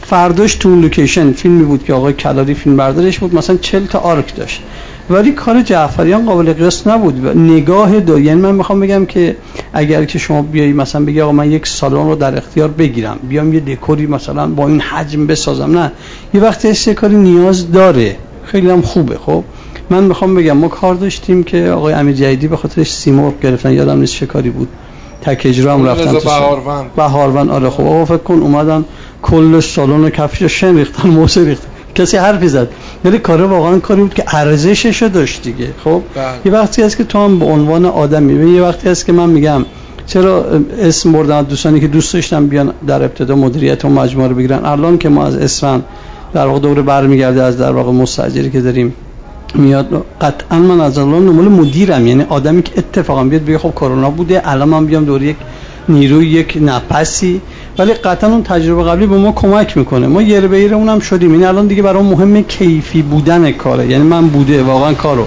رفتم مثال میزنم آقای دکتر خاکی، گفتم آقا شما بیا آتش سوزی ها رو بده به ما، بده به سالن شهرزاد، ما کارگردان بذاریم و تیم خوب اینجا اجرا بدیم، سه ماه چهار ماه پنج ماه شما خونه آتش سوزی رو دیگه. خب خب من دارم میگم، ولی مثلا دکتر خاکی که استاد منم است و براش ارزش و احترام زیاد قائلم، میگه من فقط خودم، من میگم اون ور دنیا مینه، این طرف به اون تایید کننده میگه آقا من میام و در واقع چیدمان خودم رو دارم دیگه. من میگم آقا احساس میکنم فرض کن اگر مسعود دلخواه این متن رو کارگردانی کنه با این ترکیب این مدل، من به اون ایدئالا میرسم. اساسا آتش سوزی‌ها کار پر مخاطبی نخواهد بود، ولی متن درخشانی. من کوبیدم با پیک موتوری، یه روز خودم رسوندم آخرین اجرایی که آقای کوشکی جلالی داشت که یک ورسیون، یک برداشتی بود، نمیدونم اون نبود، ولی خب خوب کار کرده بود، یعنی آتش سوزی رو.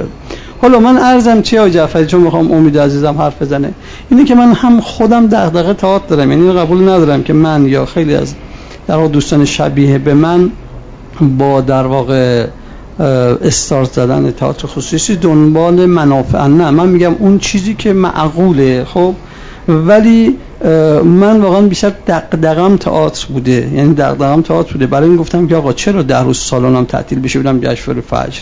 خب گفتم که میتونه ده تا یازده تا دوازده تا اجرا بره، که اجراهایی بود که خیلی از مهمانان خود تئاتر تئاتر فجر میمونن و اینجا و اون گلمندی آقای شفی بود، میگه آقا اصلا شما مهمون ما رو بر زدین. خب من میخوام اینو بگم که دغدغه داشتیم که آقا کدوم متن کار کنیم، با کدوم کارگردان کار کنیم. من زنگ زدم بر رضا نادری که آقا تو بلند شو بیا این کارو انجام بده. مثلا خود ما برای پچ پچا ها که می‌خواست اجرا بشه، اصلا باز اینو قبول ندارم که مثلا باز تولید ما روزی که سالن خواستیم استارت بزنیم، خیلی برای باز تولید اومدن، گفتیم نه. بعد من سرچ کردم، پچ پچا رو ندیده بودم، دیویدیشو پیدا کردم، زنگ زدم آقا بلند میاد، اگه قرار باز تولید بشه پچ پچا پشت خط نبرد باشه، که خب یه چیزی یه کار اینجوری. خب ولی واقعیتش اینه که بود من به ذهنم میرسه که بیشتر از این که ما بیایم تو این نوع برنامه‌ها که خب به نظر من دور همیه قشنگه، به این فکر کنیم که خب الان از این مسیر چجوری عبور بکنیم که اگه فردا دوباره توی کهبد تاراج مجبور شدی بری توی یک سالن خصوصی، بگم من با چهار تا چراغم باشه، با دو تا تیر تختم کارم انجام میدم، چون کار تو به نظر من متکی به اون نیست که بگی آقا حالا نور داشته باشم نداشت. ما کار داشتیم بهمن کوچیک، آقای محمد بهرانی بازی میکرد و آقای کی کارگردان شد، دوست خودمان مهران نائل. خب اینا اومدن. آقای جعفری سالن بزرگ ما رو دیدم، من خاطر بگم با این تمام بکنم، قبل از این که اصلا ما به افتتاحیه برسیم بهرانی گفت اصلا من تو اینجا نمیتونم اجرا ها، این, این کی میاد کار ما رو ببینه؟ و گفت کار من کاری که نفس به نفس باید باشه، یه کار دانشجویی بود که کم کم انتظامی اجرا میشه. آفرین، انتظامی رو منم ندیده بودم. اینو ما برداشتیم، اصلا اون سالن سه برای این طراحی شد، اصلا اونجا کافه بود، ما گفتیم مقصصا برای این نوع کار هم یک سالن تعریف کنیم که بود. خب اومدن اونجا میرفتن، چهار تا آدم بودن با چهار تا دونه صندلی تاشو و یک نور تخت، هیچ نور پردازی نداشت. دیدی تو کهبد دیگه. خب من خودم تقریبا ده بار اون رو دیدم با ده سری آدم. اینقدر کار کار درستی بود، شصت دقیقه یک نفس. امید تو دیدی اون کارو؟ تو همین سالن شهرزاد دیدی؟ اینقدر که من ترغیبشون کردم، گفتم آقا اینو بیاین حالا سالن بزرگ برید.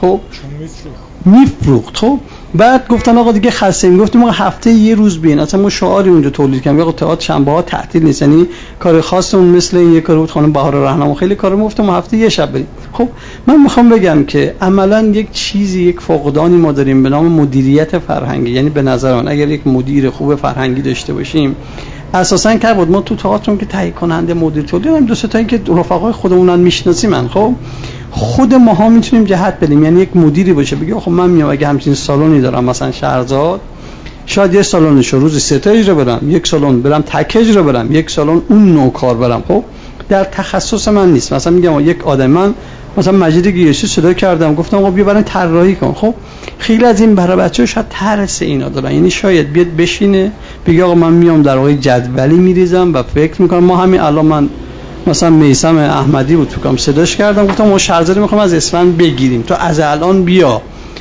ریاضی اومد گفت اصلا حال خوبی دیگه با تئاتر ندارم. ولی من موقعی که ایران شهر ایران شهر بود یه جدولی دیدم با جزئیات هم خیلی خوبه دیگه، یعنی تکنسین توی اون نوع کار.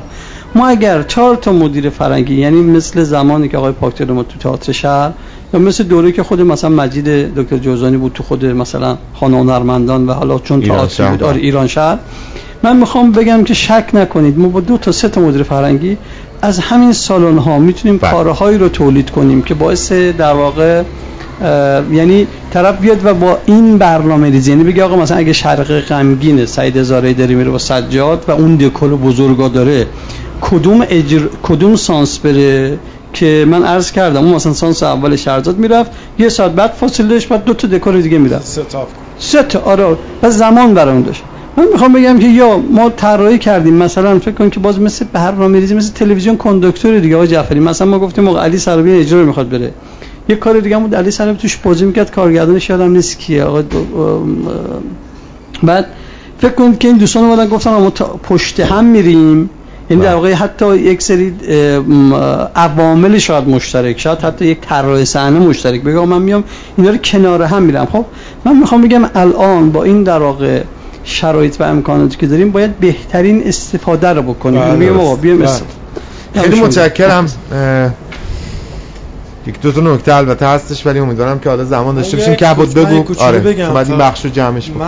من آقای جعفری من فقط سالن شهرزاد شما رو نگو، نه کلی میگی تو درسته، بله بحث کلی بود، یعنی شما جز بهترین سالن‌هایی بودی که توی حداقل تئاتر خصوصی ما داشتیم بالا الان هم داریم. اما مدیریت شما خود شما الان بحث مدیریتی که مدیریت شما با مدیریتی که دو ساله زمین تا آسمون تفاوت داره، یعنی شما تو همین دو سال کرونا بالاخره تا اونجا شد. اگه الان یک مدیر بهتر بیاد قطعا از اون دوره هم بهتر میشه، ولی مدیری که ریاضی هم بلد بشه. من میگم فقط صرف هنر نمیشه آقا جعفری، ببینید چه بخوایم چه نخوایم سینمای ما به سمت صنعتی شدن رفتیم. ما یک زمانی فیلم میساختیم عزا که کی فیلم اون اکرام بشه، الان انقدر سینما داریم میدونی چی میگم من، یعنی حجم سی ولی فیلم خوب نداریم، یعنی میگن سیصد تا فیلم توی صفحه اکرانه، اینا چهل تا فیلم به درد اکران بخوره. خب من میگم مدیری باشه که بگه آقا الان من در واقع بیام و طراحی کنم بله. که ذائقه مثل دوره‌ای که سینمای عصر جدید آقای کاوه داشت، بله سینما کاوه بود اصلا به قول تو سینما کاوه عصر جدید. خب الان که تعطیل شده ولی چه بله. فیلمایی میره، نمیدونم زنها فرشتنده دو میره بله. اون موقع بهترین فیلمایی که در واقع ما آرزوم بود میرفتیم اونجا و تو سه تا سالن پیدا میکردیم. من بله. میگم یک مدیری میاد شهرزاد مدیریت میکنه، میگه آقا من برای همه نوع سلیقه‌ای ولی جمله آخر ایشون گفت بعضی از سالن‌ها مثل تئاتر آزاد شده. آقای اکبر عبدی که برای من دو تا سریال هم بازی کرده، هنرمند ارزشمندی هم هست، دو بار اومد برای دو تا کار اینجا. من گفتم این کار تو کار تئاتر آزاده، حتی مجوزش گفتم نه، اصلا امکان نداره. یعنی میخوام بگم که حتی اکبر عبدی رو گفتیم نه، بلند گفتیم نه اکبر جان، خب قطعا اگه اون میومد سانس چهار صبح هم میتونست بره. گفتیم نه، تو کاری که تو سنگلج رفتی چی بود؟ اکبر آقا اکبر تا. تو بیا اون متن عظیم موسوی بیا، اصلا ما بیست درصد نه ده درصد، ولی نه اینکه یک تئاتری که متنی نداشت، سه صفحه متن مثلا بیاد بداهه بریم، مثلا خودشو بیژن بنا...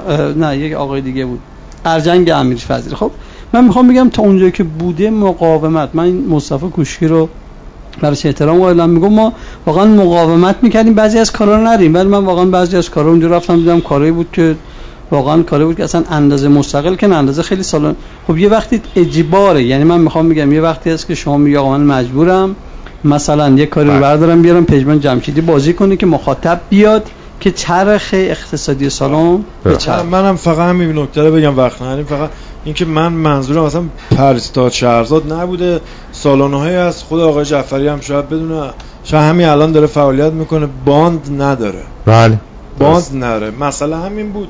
امیدوارم حالا وزارت تئاتر خصوصی جوری بشه که ان شاء الله بشه ازش کاملا دفاع کنه. خیلی متشکرم امید. من فکر کنم آقای صفری خیلی وقت منتظره، بذاریم بیان و منم جنببندی این بخش رو در شروع بخش بعدی برام. موافقی؟ خیلی متشکرم که با ما همراهید. از جناب آقای قاسم جعفری و جناب آقای کهبد تاراج هم بسیار سپاسگزارم برای اینکه با ما همراه شدن در بخش اول برنامه. ممنون.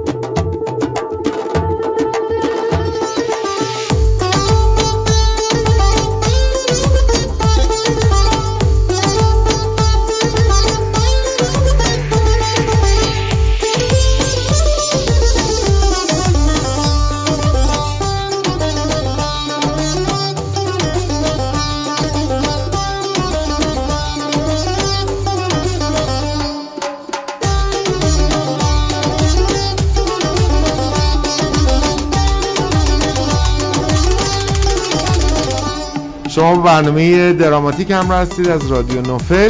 ما درباره تئاتر خصوصی داریم صحبت می‌کنیم. تا دقایق پیش در خدمت جناب آقای قاسم جعفری و جناب آقای کهبد تاراج بودیم و حالا هنرمند دیگری مهمان برنامه است، جناب آقای سیامک صفری، بازیگر، کارگردان و مدرس تئاتر. آقای صفری خیلی خوش آمدید. ممنون، مرسی. سلام میگم خدمت شنوندهاتون و در خدمت هم. بسیار سپاسگزارم. امید من عرض سلام دارم خدمت جناب استاد سیامک صفری عزیز که برای ما یادآور تئاترهای درخشان، بازیهای دوست داشتنی و خاطرات خیلی خوب از تئاتر هستن. همیشه کارهای خیلی درخشان دهه هشتاد و قبلش تو یادمون میمونه. خیلی خوش اومدید. من یه نکته کوتاه راجع به بحث قبلی بگم، چون به هر حال همون بحث رو قراره ادامه بدیم. و یک کاش آقای جعفری میموند در بحث. حالا البته اینجا آقای جعفری میاین؟ آره اگر باشن که بعدم نیست، چون بالاخره ایشون تجربه تأسیس سالون دارن، بعد نیست که کنارمون باشه. خب چرا ما رو جلو هم میخواه بذاریم؟ آقای ارادت، آقای جعفری خیلی ممنون. ما از کودکی تئاتر شما رو می‌بینیم. فکر کنم مادر من دست منو می‌گرفت خدا ببینید تئاتر سیامک صفری می‌دیدید. خب عرض شود که ببین یک مسئله‌ای که وجود داره اینه که آره درسته، سا... یک سالون در واقع یک مکان فیزیکی نمیتونه خودش در واقع هویت و ماهیتی رو تعریف بکنه و ایجاد کنه، البته از یک جنبه‌های چرا، ولی آن چیزی که در واقع الان یک نمایی از تئاتر خصوصی ما ایجاد کرده در این ده سال فعالیت، بیشتر عمل کرده و نگرش آدم هایی هست که اداره کردن این جریان رو.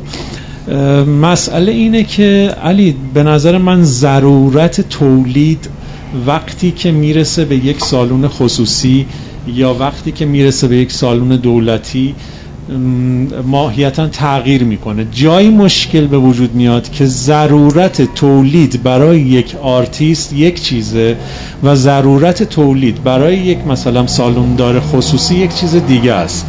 این دوتا وقتی با هم دیگه تلاقی میکنن، به دلیل اینکه ما تجربه در واقع برخورداری از سالن‌های خصوصی در کشورمون هنوز تجربه بسیار جوانی هست و هنوز ما در واقع در چالش‌هاش قرار داریم، اینجاست که مسائل و مشکلات به وجود میاد. وگرنه مثلا در کشورهای دیگر که کمپانی‌ها وجود دارن، چون ساز رسیدن به یک ساز و کار و یک ساختار، این کمپانی‌ها دیگه از این مشکلات عبور کردن. یعنی اونجا ضرورت تولید هم برای سالوندار، هم برای صاحب کمپانی، هم برای آرتیست در یک مسیر بسیار بلندی توی یک جاده حرکت میکنه، خیلی دور نیست از هم. یعنی مثلا اونها هم به این فکر میکنن که الان جامعه ما چه چیزی میخواد، یا الان جامعه ما چه شرایطی داره، چه اثری الان باید روی صحنه باشه، چه چیزی چه چگونه باید بازگو کننده وضعیت فعلی ما باشه، یا مثلا دغدغه هایی که هنرمندان آوانگارد کشور دارن اونها کجای داستان قرار میگیره. چون قاعدتا معمولا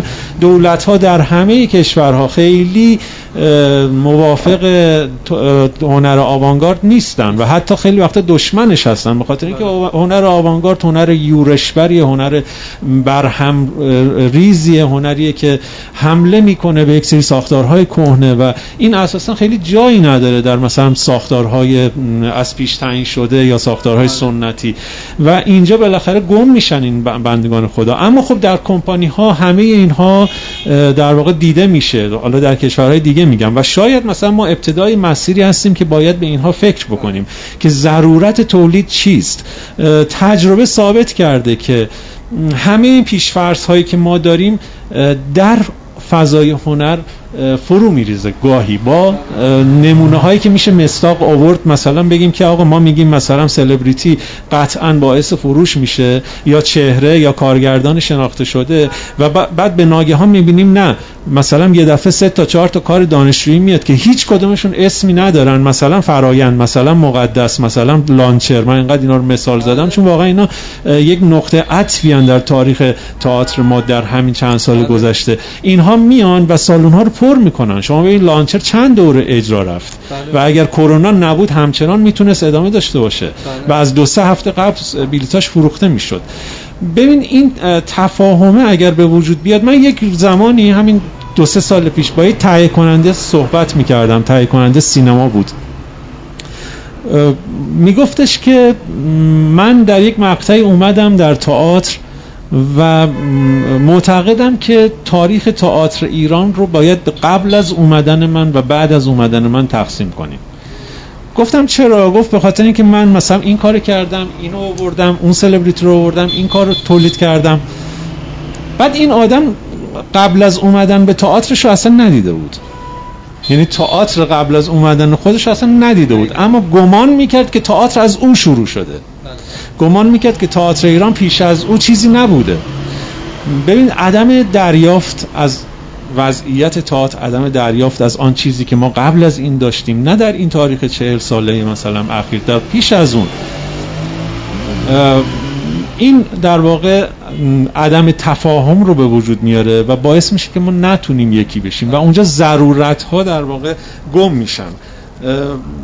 من امیدوارم الان که حالا یک دهه گذشته از افتتاح سالن‌های خصوصی، من هم مثل آقای جعفری خوشبینم که نیاز اصلا نمیشه در واقع این رو انکار کرد که اگر واقعا همین سالن‌ها نبود الان چقدر ما نقص داشتیم در تئاترمون، چقدر زیرساخت کم داشتیم و خیلی هم فرقی به نظر من نمیکنه. من حالا درسته مثلا شهرزاد سالن بسیار با کیفیتی، فضاهای بسیار خوبی داره، درسته بهتر هست که اینجوری ساخته بشه، اما در هنر خیلی متریال تعیین کننده نیست. گاهی وقتا حتی در همون زیرپله هم میتونه اتفاقهای درخشانی بیفته. اما این همنشینی سرمایه و هنر چیز ترسناکی نیست که ما انقدر حالا برخی از دوستان ازش میترسن، به خاطر اینکه همیشه در طول تاریخ هنر این دوتا اگر در کنار هم نبودن، چه به شکل خیلی کوچولوش مثل مثلا رابطه ونگوگ و تئو که اگر تئو نبود شاید ونگوگ خیلی خیلی زودتر میمرد، خیلی زودتر در واقع دیگه اثری ازش تولید نمیشد، و چه در شکل‌های کلانترش این سرمایه همیشه در کنار هنر وجود داشته. اما هنری که در واقع ضرورت اجراش پیش از پیوند با سرمایه شکل گرفته، در تنهایی هنرمند، هنر در تنهایی هنرمند به وجود میاد.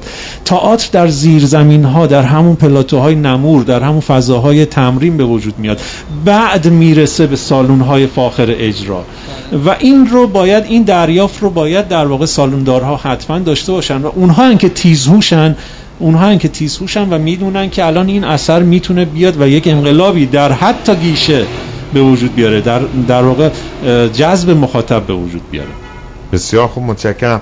آقای صفری، شما سالهاست که خارج از ایران هم حضور دارین، توی ایتالیا هستین و میدونید که شرایط الان، میتونید یک تصویر به نظرم کاملی رو به ما و شنونده هامون بدید در مورد اینکه ما اون چیزی که سالهاست داریم صحبت میکنیم، میگیم تئاتر خصوصی، تا این لحظه حداقل که من خدمت شما هستم، در واقع به جای اینکه کمپانی یا شرکت تولید کننده تئاتر باشه، ما با سالندار بخش خصوصی روبرو هستیم. حالا اهم از این که زمین ملکش مال خودش باشه یا استیجاری باشه، از جایی در واقع اجاره کرده باشه برای مدت معلومی، اون رو آنچه که عموما خارج از ایران توی کشورهایی که حالا به شکل اولا صاحب تئاتر هستن به نظر میرسه متفاوته. اونجا چه جوریه توی ایتالیا وقتی میگیم تئاتر خصوصی یعنی چی؟ ببین، تئاتر خصوصی که تو ایران طرح شده نظر من ناقص توضیحش، تعریفش، چون اونجا منهای برادوی رو نمیگن، اون اونا در واقع یه نوعی از تئاتر دیگه هن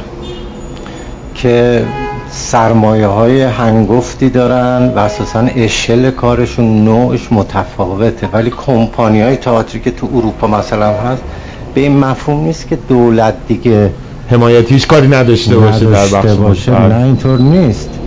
کمپانی های تئاتر هستن، گروه های تئاتر هستن، ارتباط تئاتر با معماری صد درصده. اصلا مفهومی نداره گروه تئاتری که در یک سالن مستقر نباشه. اصلا ما برای همین تو کشورمون گروه تئاتر نداریم. خب سالن خصوصی که تو ایران در واقع طرح شد و مطرح شد، حالا من با این کاری ندارم که حالا سالنایی که شکل گرفت و مدیرانی که به هر حال اومدن تو میدون و این در واقع فضا رو ایجاد کردم، ولی کاری ندارم با اون بخش و کاری بهش ندارم. ولی اصولا تو هیچ جای دنیا تئاتر بدون حمایت بخش دولتی, دولتی و اسپانسرایی که داره، مثلا کمپانی های تئاتر، ما میگیم کمپانی، فکر میکنیم مثلا خودش پول در میاره. بله پول در میاره، ولی اونقدر نمیتونه در بیاره که بتونه تئاترش رو پا نگه داره، اصلا امکان نداره. خب بعد اونجا گروه های تئاتری تو یک معماری متمرکزن، اون تو یک کارگردان وجود داره. بعد مثلا بنگاه های اقتصادی اون کشور، حالا هرچی که هست، کارخونه چی و اینا اسپانسرای بخش فرهنگی هنری کشورشونن، کمک میکنن. اینطوری نیست توی یه بخشش توی جایی توی نیازایی میان یه به اصطلاح همراهی میکنن، کمک میکنن، چون تئاتر شهرشونه، تئاتر محله‌شونه. میدونیم مثلا اگه شهر بزرگیه، اون شهر بزرگ محله‌های مختلف داره، اون تئاتر براشون خیلی مثل تیم فوتبالشونه. دقیقاً من کمکش میکنن حالا توی بحثی توی بخشی، ولی حمایت دولتی صد درصد وجود داره. اینجا گفتم تئاتر خصوصی یه جوری انگار مثلا توپه رو انداختن تو زمین خلق الله، دولت انداختن زیر پای چهار نفر دیگه ای که حالا اونا موندن و گروه های, گروه های تئاتر که نمیشه بهش گفت، داوطلبانی که میخواهند یک اجرایی داشته باشن. بعد یعنی این آدما افتادن به جون سالن هایی که حالا به قول شما امروز هم آقای جعفری هم این دوستمون راجع به بهرا کم و کیف کیفیت سالن ها و اینا بحثایی کردن و گفتن همه چی گفتن دیگه، ولی در کل تئاتر خصوصی که اینجا تعریف میشه به نظر من ناقصه. حتی این تصور رو نمیشه داشت که اینها آیندهشون کمپانیای بزرگ تئاتر. من این تصویر رو ندارم از آینده. من وقتی که این حمایت وجود نداره، یعنی حمایت دولتی باید باشه. تئاتر تئاتر یک خلاقیت بشریه که اساساً هیچ اینجوری نیست که بشینه حساب کتاب کنه دخل و خرج. بس ما میگیم رو پای خودش باید باشه تئاتر، نه نمیشه عزیزم. تئاتر باید بهش پول داد، باید حمایتش کرد و این چیزی که تقریبا همه جا مرسومه دیگه. اصلا یه نه یه چیز یعنی مثلا به جز یه نمونه خیلی خاص مثل برادوی بقیه جایی دارن از شهرداری حمایت میگیرن. بله اون اصلا فرق میکنه. برادوی یک جای مشخصیه، میدونین دیگه اجراهایی که اونجا داره اصلا توی اشل دیگه اصلا یه داستان دیگه داره. اون مثل سینماست، درست یک کاملا بی بنگاه اقتصادیه، ضمن اینکه کیفیت کارش عالیه، بهترین طراحا، بهترین خیلی وقتا بازیگرای خیلی مهم توش، بیشتر بازیگرای مهم توی اون صحنه بازی کردن. درست حالا ما که ندیدیم ولی احتمالاً خوبم بازی کردن یا مثلا اجرای بسیار خوبی بوده، ما نمیدونیم. ولی اساساً تئاتر تو همه جای دنیا میدونن آخه همه چیزو راجبش، که این پدیده بشریه که مثلا یه خلاقیت خیلی کهنسال بشریه، یعنی از حتی از نه از تیرکمونشاه، قبلتر از اون این تئاتر با بشر بوده، بشر رو تئاتر تربیت کرده، تئاتر زندگی اجتماعی رو بهش یاد داده، گفتگو رو تئاتر بهش یاد داده. تئاتر یک نیاز به اصطلاح اجتماعی بشره و این ارزش رو خیلی جاها میدونن و میشناسنش، میدونن. از این تعریف این بحثایی که تو ایران به خصوص توی دوره شد راجع به تئاتر خصوصی و همه راجبش صحبت میکردن، اصلا این بحثا رو ندارن، میدونن اصلا تئاتر خصوصی اصلا مفهوم نداره به اون در این شکل، در این شکلی که ما تصور میکنیم. حالا کاری ندارم، حالا یه تعدادی از دوستان اومدن سرمایه‌شون رو گذاشتن، وقتشون رو گذاشتن، سالن‌هایی تعریف کردن و سعی کردن اون استانداردها رو ایجاد کنن. این به اصطلاح جای خود و قابل احترام این، ولی اساساً کلیت موضوع به نظر من یکم در خصوصش اشتباه برداشت غلطی شده. آره این جزء دقیقاً جزء همون مواردی است آقای سفری که از ابتدا در موردش در واقع همین بحث وجود داشتش که به نظرم می‌رسید همون که شما میگید اصولاً حاکمیت یه جوری با خیال راحت بنده نافه رو سر کرد ببره و گفتش حالا خودتون هر جوری. من اینجوری نمیدونم، من فکر میکنم نمیدوننش، یعنی شاید ظرفیت های تئاتر درست براشون تعریف نشده، درست نمیشناسنش، چون به هر حال تئاتر در ایران در شکل غربیش، نه حالا میگم غربی چیز بدی نشه، ولی در اون تجربه‌ای که تو دنیا اتفاق افتاده عمر طولانی نداره. بله. و اساتید بزرگی هم که در گذشته تئاتر رو در واقع وارد ایران کردن همه تئاتر رو نتونستن بیارن، به هر حال ظرفیتی داشتن، دانششون اونقدر نبود که همه تئاتر رو بتونه، اومدن توی مثلا توی لاینی یه نوعی از تئاتر رو معرفی کردن، اصرارم کردن روش، به اصطلاح خیلی هم تعصب داشتن روش، یا هر کدومشون. اینه که طولانی نیست تجربه تئاتر در ایران. شما در اروپا مثلا سالن هایی دارن که چیز خاصی هم نیست سالنش، میلان مثلا یه تئاتری داره، پیکولو تئاتر، چیز ویژه‌ای نیست مثلا بگی، ولی این تئاتر در اروپا یک پیشینه خیلی طولانی داره و آدم‌هایی درش بودن که در تجربه تئاتر تاثیرگذار بودن، مثل این اواخرش دیگه مثلا اشترایلر. من این اشترایلر که میگم مال مثلا اوجش مال شصت سال پیشه ها، اینا این آدم ها آدم های بزرگ، بعد یک پیشینه خیلی، این اتفاق تو ایران خب نیفتاده بوده از یه تا... تاریخی، یعنی اون داستان تئاتر اقتباسی که مطرح میشه، نمایش‌های فرانسوی مولیر و اینا رو میان ایرانیزش میکنن، آداپته میکنن. بله. تازه از اونجا توی بخش حالا ادبیاتش ما وارد میشیم. بعد یعنی میبینید جوونه تئاتر ما تجربه چیزی نداره و نتونسته اونطوری که باید، هنوز یعنی تدوین نشده برای خودش. اما به هر حال این داستان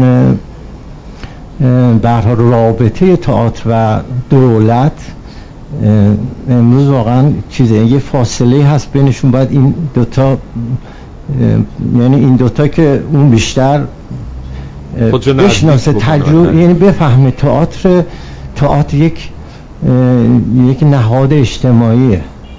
مثلا یه سری من بعضی وقتها یه چیزایی میدیدم توی اینستاگرام، یکی میمد راجع به این که اصلا تئاتر ضرورت داره، به چه درد میخوره، یعنی مثلا نون نداره بخوره اون تئاتر، یعنی این بحثای غلط انحرافی و اشتباس، هیچ زمینه علمی درستی نداره، همینجوریه مثل تو خیابون حرف زدنه، اینا نیست که بعد از زبان یک آدمی هم بشنوی که مثلا تئاتر کار میکنه.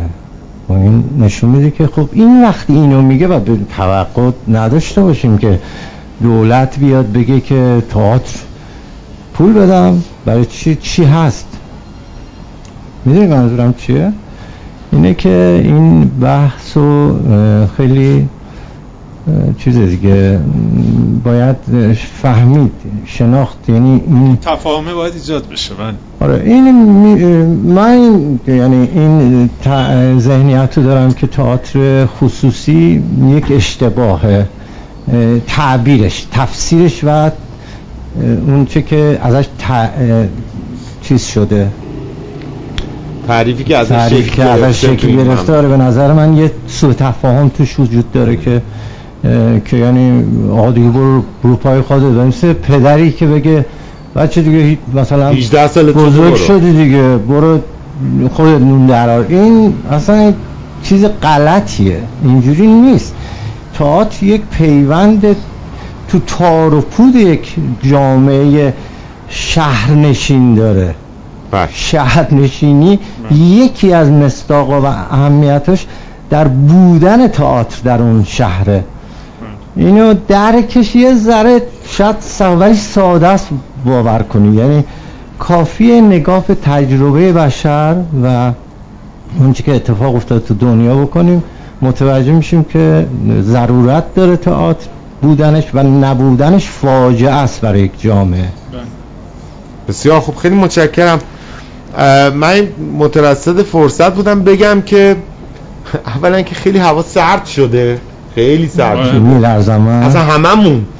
و آقای نانور اینو آره اگه میشه این هیتر بالای سرمانم روشن بکنین که آره از این بعد ذره خارج هم بشیم، بد نیست. یه نکته ای رو بگم آقای جعفری، حالا شما ازتون خواهش کردیم که باز توی برنامه حضور داشته باشین. توی بخش قبلی فرمایشتون اولا که فکر میکنم که هیچ کس در مورد آنچه که جناب آقای صفری در مورد وضعیت تئاتر در کشور و مقایسهش با اون چی که در جهان به معنی واقعی صاحب تئاتر اتفاق میفته فرمودن، هیچ کسی شکی نداره، هیچ بحثی نداره. اما شاید این عبارت عبارت قشنگی نباشه که ما هر چیزی ایرانیزش رو برمی‌داریم و بعد ما مثلا یک شکل چیز پیدا می‌کنه. اما تو قسمت قبل صحبتتون دو سه تا نکته گفتین که شاید بد نباشه کوتاه در موردش باز یه توضیح بدیم. من جایی رو به این شکل سراغ ندارم. مثلا شما به صورت خاص به آتش‌سوزی‌های آقای دکتر خاکی اشاره کردید، ایشون به عنوان مترجم این اثر رو ترجمه کردن. بعد شما گفتین که من با آقای دکتر خاکی گفتم که این نمایشنامه رو بده من، من تیم میچینم، کارگردان، بازیگر. من اولا در هیچ جای دنیا این شکل رابطه رو سراغ ندارم که مثلا یه صاحب سالن بیاد به یه نمایشنامه‌نویس یا مترجم بگه نمایشنامه تو به من بده، کارگردان و بازیگرا رو من انتخاب میکنم میذارم و خوب احتمالاً نتیجهش هم اینه که خوب فروش میره دیگه، چون جور دیگه اینه. چون علالقاعده مثلا این کارگردانی که انتخاب میکنه چه نمایشنامه‌ای رو کار بکنه، بازیگراش کیا باشن، از این سو که این اتفاق نمیفته که. یا مثلا اون چیزی که شما در مورد طراحی صحنه گفتین، این که گفتین که من معتقدم که نمایش اگه خوب باشه خیلی هم به امکاناتی احتیاج نداره، مثلا هم زدین. اصولاً بعد نگاه بکنیم ببینیم اون نمایشه چیه. یه موقع نمایشی واقعا ممکنه که هیچ نیازی به برخی از آنچه که ما به عنوان الزامات تئاتر میشناسیم، مثل نور آنچنانی، دکور آنچنانی، نداشته باشه. ولی نمیشود گفتش که یک نمایش خوب الزاماً بدون اینها حتما دیده میشه. نه، وقتی داریم در مورد تئاتر صحبت می‌کنیم یه جایی شما احتیاج دارید به اینا، باید باشه. نبود هر کدومش ممکنه لطمه و به نظرم رسید که شما یه ذره مفهومو به نفع خودتون مصادره کردین. اصلا این قاعده نیستش. میشه یه کوچولو راجع به اینا توضیح بدین لطفاً؟ من دو سه تا توضیح بدم. اول نکاتی که امید عزیز آقای طاهری گفتن، این که نه خب من بحثم تئاتر خصوصی و سالن خصوصی بعد از انقلاب این دهه بود، ولی خب منم اطلاعات کافی دارم راجع به پیش از انقلاب و پیشتر که خب چجوری شروع شده. من مثالی که زدم ببینن دو تا بحثه، یکی تئاتر خصوصی داریم سیامک، یکی سالن داریم، سالن خصوصی. این دو تا بحث جداست. این که الان آقای جعفری میگن که نداریم این رو جای دیگه دنیا، که یک در واقع صاحب سالونی وقتی هست که شما صاحب سالونی وقتی هست که دارای تفکری. یعنی من خودم رو اساسا صاحب سالن نمیدونم، من یه آرتیستم، من یه فیلمسازم، کارگردانم، نویسندم و تهیه کنندم فیلم می‌سازم. و توی سینمام همین بوده، نویسنده صدا کردم گفتم آقا سلام علیکم، این موضوع رو تو بگی بنویس، من می‌خوام اینو بسازم. خب و چیز غریبی نیست. من الان حتی توی در واقع کانادا و مجمع معود من جلسه گذاشتم و جالب است که کسی دیگه به جز دکتر خاکی متن رو برام ترجمه کرد و چون نمی‌خوام وارد دعوایی بشم و بعد که اومدیم ایران تو متن قبل از اینکه من متن دکتر خاکی رو بخونم اون متن ترجمه شده رو در واقع داشتم، توی خود کانادا رفتیم با این آدم حرف زدیم. ولی مثال زدم، نه کارهای دیگه هم بوده که من علاقه داشتم و فکر میکنم که باز تایید حرف سیامکین که یک وقتی از شما جعفری نگاه آرتیستی داری. شاید الان مثلا شما مال یک کارشناس رادیو یک ایده به ذهنت برسه بگی خب آقای امیدواری شما دست به قلم داری رو بنویس با هم بریم فکر کنیم و مثلا سیامک صدا کنیم بگیم اینو بیا کار کن، مثلا سیامک کار قبلی کار کرده همینجوری فضایی رو.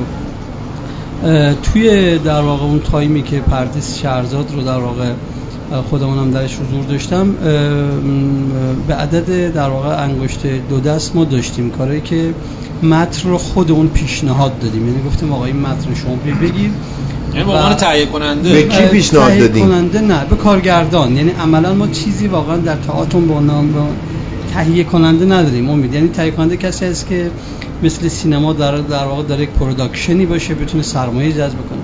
اما یه نکته گفتین چون خیلی پراکنده شد. ببین اساسا من خودم سیامک به نظرم این که تو داری میگی مثلا توی اینستاگرام زدن تا تا وقتی نون شب نداریم، این همین دولتی‌ها اینا رو اتفاقا حالا اینستاگرام والا والا می‌خوام اینو بگم، این اساساً نظام مقدس جمهوری اسلامی دوست نداره تئاتر و هنر و اینا، میگه از اون گروه باباشون که چی آخه این سری آدم الله دور آس واسه چی آخه تهش اینا واسه ما. مثلا می‌خوام اینو بگم که اون چیزی که وجود داره اینه که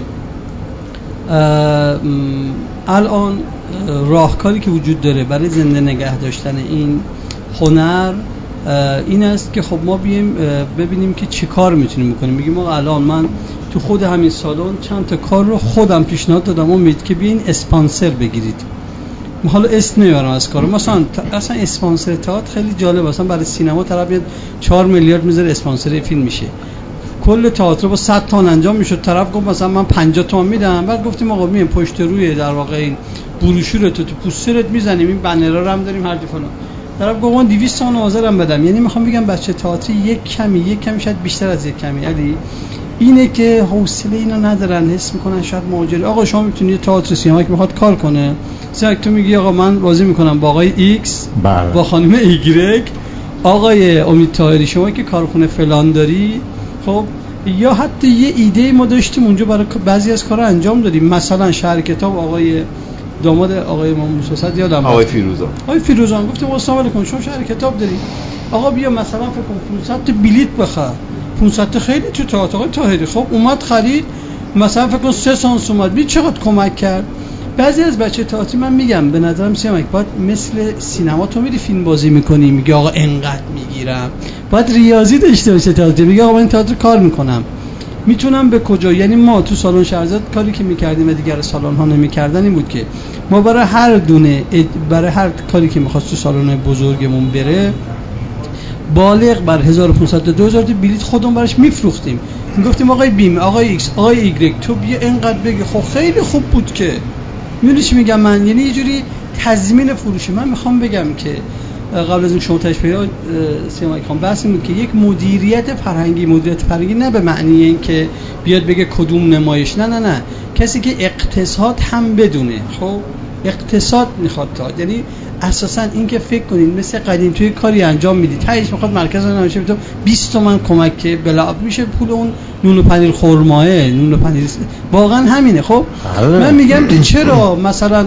کسی مثل مثلا من خب الان افشین هاشمی چون خاطرت بشه کار افشین صد و سی و هفت شب رفت خوب فروخت و بعد یک تلورانس داشت. یادم از ما می‌خواستیم اجرا شروع کنیم امید مثلا بیست تا بلیت میفروختیم، خودمون سالن رو پر می‌کردیم دست خودمون دیگه. خب بعد برای اون شب مثلا من میگفتم بچه خانه سینما مثلا صنف فلان شما امشب دعوتین همه، یعنی طرف میگه واه دوباره برای اجرای سوم این تعداد. من میخوام بگم خیلی وقتا خودمون بلیت می‌خریدیم، مثل سینمای تاهی میبود هنوزم فکر کنم باشه که ما باید کف فروش فیلم اونها جعفری نمیافتاد. من یادم است مثلا لبنان بودم پخش کنندم زنگ زد گفت فیلم مجنون لیلی که گلزارم داره اینا هم داره این هفته داره میفته، گفتم ببینم من مثلا دو تا همایی میکنم رفتن سینما آفریقا مثلا بگن هفتصد و بیست بلیت خریدن ما دو هفته دیگه فیلممون رفت.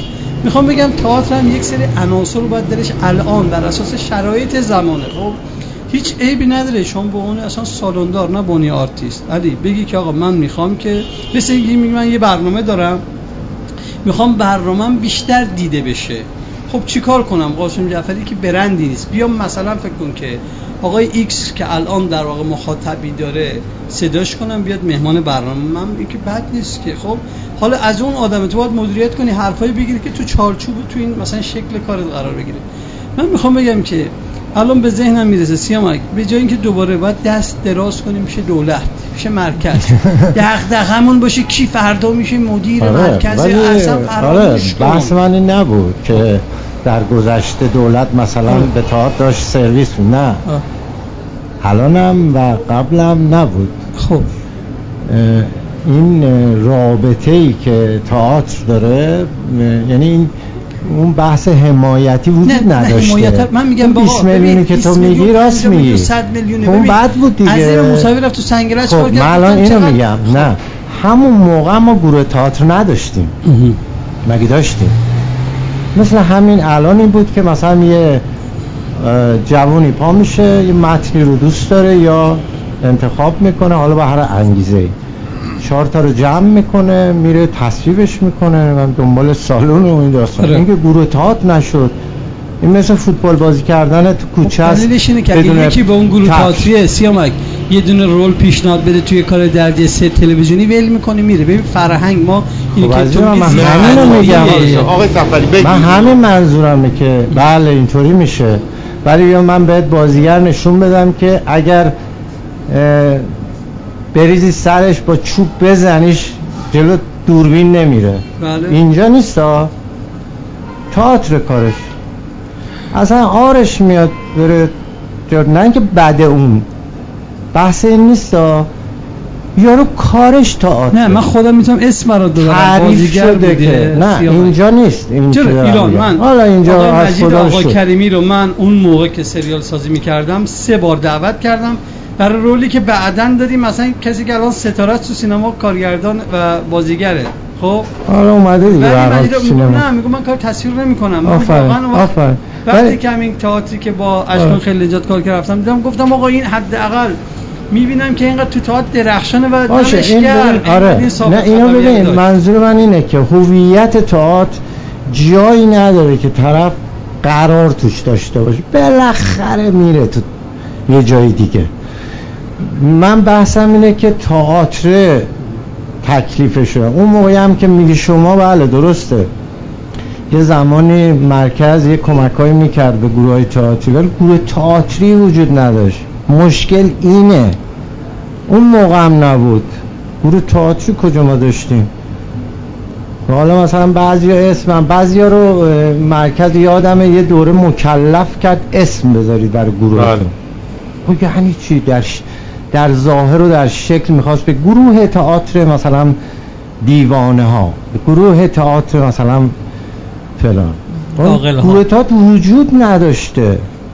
با این اشکال موضوع، این این مسئله است. خب وقتی نیست، نیست تئاتر شکل نمیگیره، جریان پیدا نمیکنه، تجربهش تدوین نمیشه و ممتد هم نمیشه. نه اصلا دیگه تمومه، هی هی خراب میشه. مثل یه خونه‌ای که تو ساحل با شن درست کنی، یه خورده آب میزنه نابودش میکنه، دوباره بساز، دوباره خراب. آقا این نشد که، این درست نمیذاره اتفاق بیفته. خب برای همین تجربه تئاتر منتقل نمیشه. هر کی میاد یا هر نسلی که میاد تو تئاتر خودش و واقعا درسته شروع کننده دوره خودشه. یعنی میگم هستن، الان من دیدم بچه‌ها هستن که اصلا نوع ارتباطشون با صحنه به گونه‌ایه که آدم حس میکنه خودش رو مرکز خلال تئاتر میبینه. اصلا نمیدونه که بیست سال پیش، پنجاه سال پیش بابا یه آدمی هم بود یه بار یه کاری کرد اونجوری کار یعنی شده. یا ببین اینه ها، این اتفاق میفته، بر همین بیخبری شکل میگیره. من از تجربه اصلا علاقه ای ندارم به تجربه تو، چون تئاتری وجود نداره. من نمیتونم بگم تئاتر فلان این نوع نگاه رو به صحنه داره اضافه میکنه. آیا شما بیا یه دونه برام یه ورق توی مجله های حالا تئاتری و فلان پیدا کن راجع به این مبحث صحبت کرده، اگه پیدا کردی نه، اصلا وجود نداره. به این دلیله، برای اینکه تئاتر شکل نمیگیره، گروه تئاتری شکل نمیگیره. منی که از اون سالی که تئاتر رو شروع کردم، من باید در یک گروه تئاتری بودم با یک کارگردان و تا به امروز. مثال میزنم، مثلا آقای دکتر علی رفی به عنوان یک کارگردان خیلی تلاش کرد گروهشو شکل بده. من تو گروهش بودم ولی اون گروه شکل نگرفت و بعد نهایتا تبدیل شد به یه گاهی جمع شدن فصلی که مثلا هر سه سال یه دونه تئاتر جمع شیم اجرا کنیم. اون که گروه نشد دیگه. گروه یعنی نه صبح ده صبح تو سالن تمرین باشید تا ساعت دمم پنج شیش تمرین کنی یه نمایشو، ساعت هشت شب نه شب اجرا بری نمایش که قبلا تمرین کردی، هی این چرخش اتفاق بیفته، بعد تبدیل شه به یه اجرای اصطلاحاً بهش میگن رپرتوار از یه گروه. این چیزی که تو گروهای تئاتری دنیا به تجربهش کردن و فهمیدن. چهار نفر اونجا اگر یک گروه تئاتری تشکیل داده که حالا مثلا خودش هم سالن نداره، چون هستن گروهایی که اونجا خودشون سالن ندارن اما یه اتاق دارن، شهرداری محلشون یه جا بهشون داده، ولی مطمئن باشه اونجا بعد میشه سالن. بعد اونا اونا رپرتوار دارن، همونا ببینیم آدم کاری که سال پیش دارن و چی، بعد یه جریان میشن، تکرار ادامه پیدا.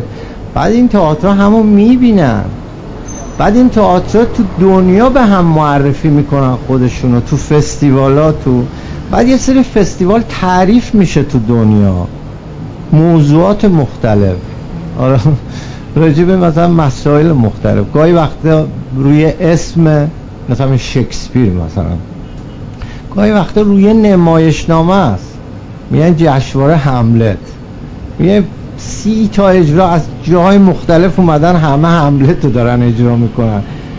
ببین چه تجربه توش وجود داره. این این اتفاق باید بیفته و این میدونی یعنی چی؟ یعنی یه گفتگو، یه فرهنگ سازی، اصلا یه آداب، یادگیری ارتباط.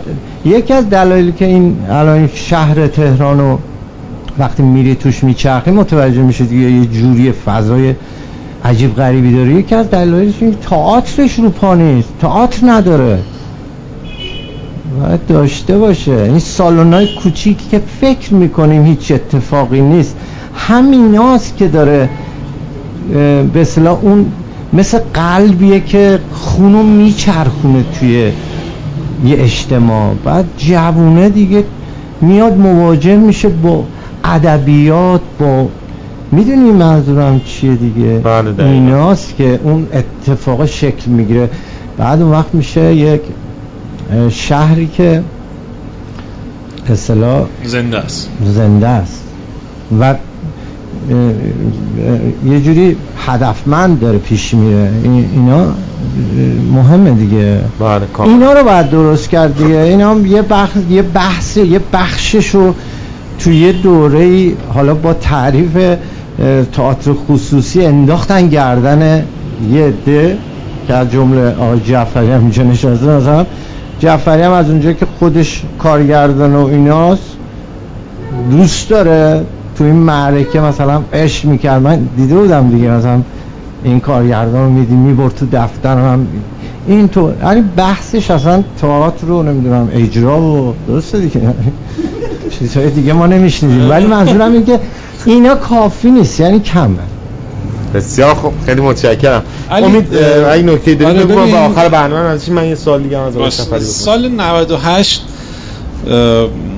مجموع گردش مالی تئاتر توی سالن‌های دولتی سه و نیم الی چهار میلیارد تومان بوده. کل سال نود از نود و هفت تا نود و هشت. همون سال در سالن‌های خصوصی بیست میلیارد تومان بوده. همون سال جشنواره فجر شش میلیارد تومان هزینه‌اش شده، شش میلیارد و پانصد میلیون تومان. یعنی عددی که گردش مالی که تو سال سالن دولتی اتفاق افتاده تقریبا دو برابرش هزینه جشنواره تئاتر فجر شده. بعد شما نگاه کنیم به عددی که تو سالن‌های خصوصی، یعنی بیست میلیارد تومان تو سالن‌های خصوصی ما گردش مالی داشتیم. خب در واقع میخوام بگم که ما گریزی از این نداریم که تئاتر خصوصی، سالن‌های خصوصی رو داشته باشیم، اما چه کارهایی در سالن‌های خصوصی اتفاق نیفت، چه کار نکردن. حالا اون بخش آن که گفت نه یه خورده بهش بپردازیم که چه چیزی در سالن‌های خصوصی اتفاق نیفتاد که در واقع پشتبندش یه مقداری آسیب ایجاد کرد. خب یکی از کارهایی که نکردن همینایی بود که آقای جعفری گفت ما چند تاشو کردیم. این بود که بانک اطلاعات تماشاگر ندارن. الان شما برین سالن‌های خصوصی، الان نمیدونم داود ممکنه تو الان داشته باشی، قبل از این توی این ده سال کدوم سالن هست که بانک اطلاعات تماشاگر داشته باشه؟ شما وقتی به عنوان نقاش میری با یه گالری میخوای قرارداد ببندی کاراتو بذاری، اون گالری در قبال شما یک سری مسئولیت و وظیفه داره. یکی از وظایفش اینه که تبلیغات شما رو اون گالری باید انجام بده و به شما تضمین میده که مثلا این تعداد آدم میان و این در واقع سالونی که من دارم، این گالری که من دارم اینقدر استقبال کننده داره و تو خیالت راحت باشه که این آدم هایی که در مثلا کار خرید و فروش آثار هنری هستن اینجا رفت و آمد دارن. بنابراین من اون جایی رو که دارم اجاره میکنم و به ازاش مثلا اینقدر درصد از فروش اثرمو دارم به اون میدم، اونم یه خدماتی به من میده. کدوم یکی از سالن‌های خصوصی ما هستن که الان سازوکار تبلیغات درستی دارن؟ به جز مثلا حالا شهرزاد باز یک فضای جلوش داره، اون بنرهایی که جلو شما تعبیه کردن، اما مثلا چقدر با رسانه ها در ارتباطن، چقدر با نمیدونم شبکه‌های مجازی، شبکه‌های اجتماعی در ارتباطن و میتونن تضمین بکنن تبلیغات یک اثر نمایشی رو. اینا نباید دغدغه ی آرتیست باشه، اینا وظایف سالن هاست. اصلا یه آرتیستی اثری رو تولید کرده، از موقعی که به اجرا میرسه باز همچنان باید ذهنش درگیر شب‌های اجراش باشه، درگیر لحظاتی که اثر روی صحنه است. این که بخواد دغدغه پول داشته باشه، دغدغه تبلیغات داشته باشه، نمیدونم دغدغه تماشاگر داشته باشه. واقعا سالن‌های خصوصی میبایست توی این ده سال به این سمت حرکت میکردن. سالن‌های خصوصی کدوماشون کار پژوهشی کردن روی تئاتر؟ کدوماشون بخش پژوهش دارن؟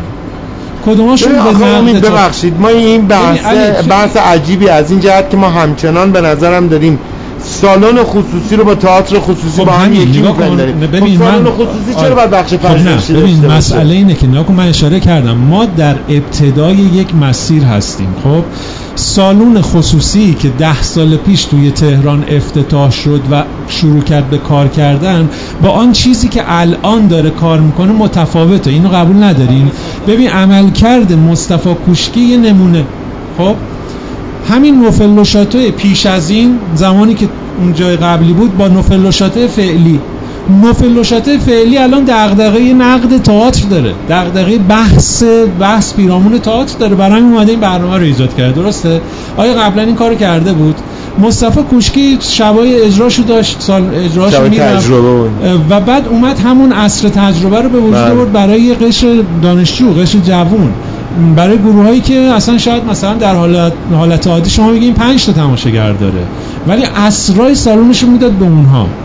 بعد کلاسای آموزشیشو داشت، دغدغه نقد داشت. خودت تو یادت چقدر مثلا خود من و تو رفتیم سر کارها کارها رو نقد کردیم، بعد جلساتی بود تا یک شب طول میکشید اونجا پیرامون کارها صحبت میکردیم.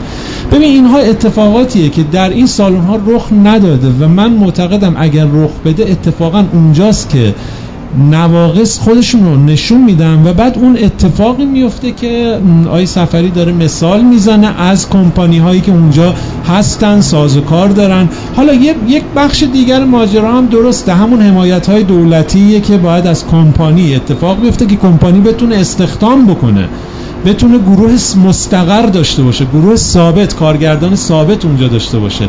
این اتفاقا قاعدتاً باید بیفته و, و درسته که کاملا درسته که دولت موظفه. ما اصلا نباید چشممون به دهن دولت مردا باشه که آیا تئاتر میخوان یا نمیخوان. من قبلا اینو یکی دو بار گفتم، الانم با جرئت میگم، واقعا غلط میکنه یه دولت مردی بخواد بگه من تئاتر نمیخوام. اصلا چیکاره است که بگه؟ اون نشسته اونجا که اتفاقا تئاتر باشه، نشسته اونجا که مملکت جریان داشته باشه، زندگی برقرار باشه. اصلا حق نداره بخواد جلوی چیزی رو بگیره که مردم میخوانش. تئاتر ما رو مردم میخوان، حالا نه همه هشتاد میلیون جمعیت، اصلا تو بگو یک میلیون نفر. همون یک میلیون نفر که میخوان، اونا موظفن براشون تئاتر رو داشته باشن و بذارن تئاتر برقرار باشه. بنابراین با این گردش مالی که بخش خصوصی در تئاتر ما داره، یعنی شما نود و هشت من گفتم برای اینکه این دو سال کرونا رو باید از پیش در بیاریم دیگه، بیست میلیارد رو بذار کنار سه و نیم میلیارد. آیا نمیتونه همه این مشکلات خودش رو حل بکنه؟ آیا نمیتونه به سمت کمپانی بره؟ من فکر می‌کنم یه مقدار نگرانی قشر روشنفکر ما از همنشینی سرمایه، البته بله تجربه ثابت کرده در همین سالها یک جاهایی بوده که سرمایه‌های عجیب غریب و مشکوک اومده و در کنار مثلا هنر قرار گرفته و یک اتفاقاتی افتاده که شاید خیلی خوشایند نبوده، بحثی روی اونها نیست، اما از همنشینی سرمایه و آرت به طور کلی خیلی نباید نگران بود و باید این فرصت رو داد، برای اینکه تئاتر هم مثل زندگی شکل‌های مختلف داره، شکل‌های گوناگون داره. تئاتری هست که اصلا نیازی به سالون نداره، نه نوفل لوشاتو رو میخواد، نه شهرزاد رو میخواد، نه تئاتر شهر رو میخواد. درست. اون میخواد بره توی مترو، توی تیکت هال مترو اجرا بشه، میخواد بره نمیدونم توی خیابون اجرا بشه و اون هست، باقی است.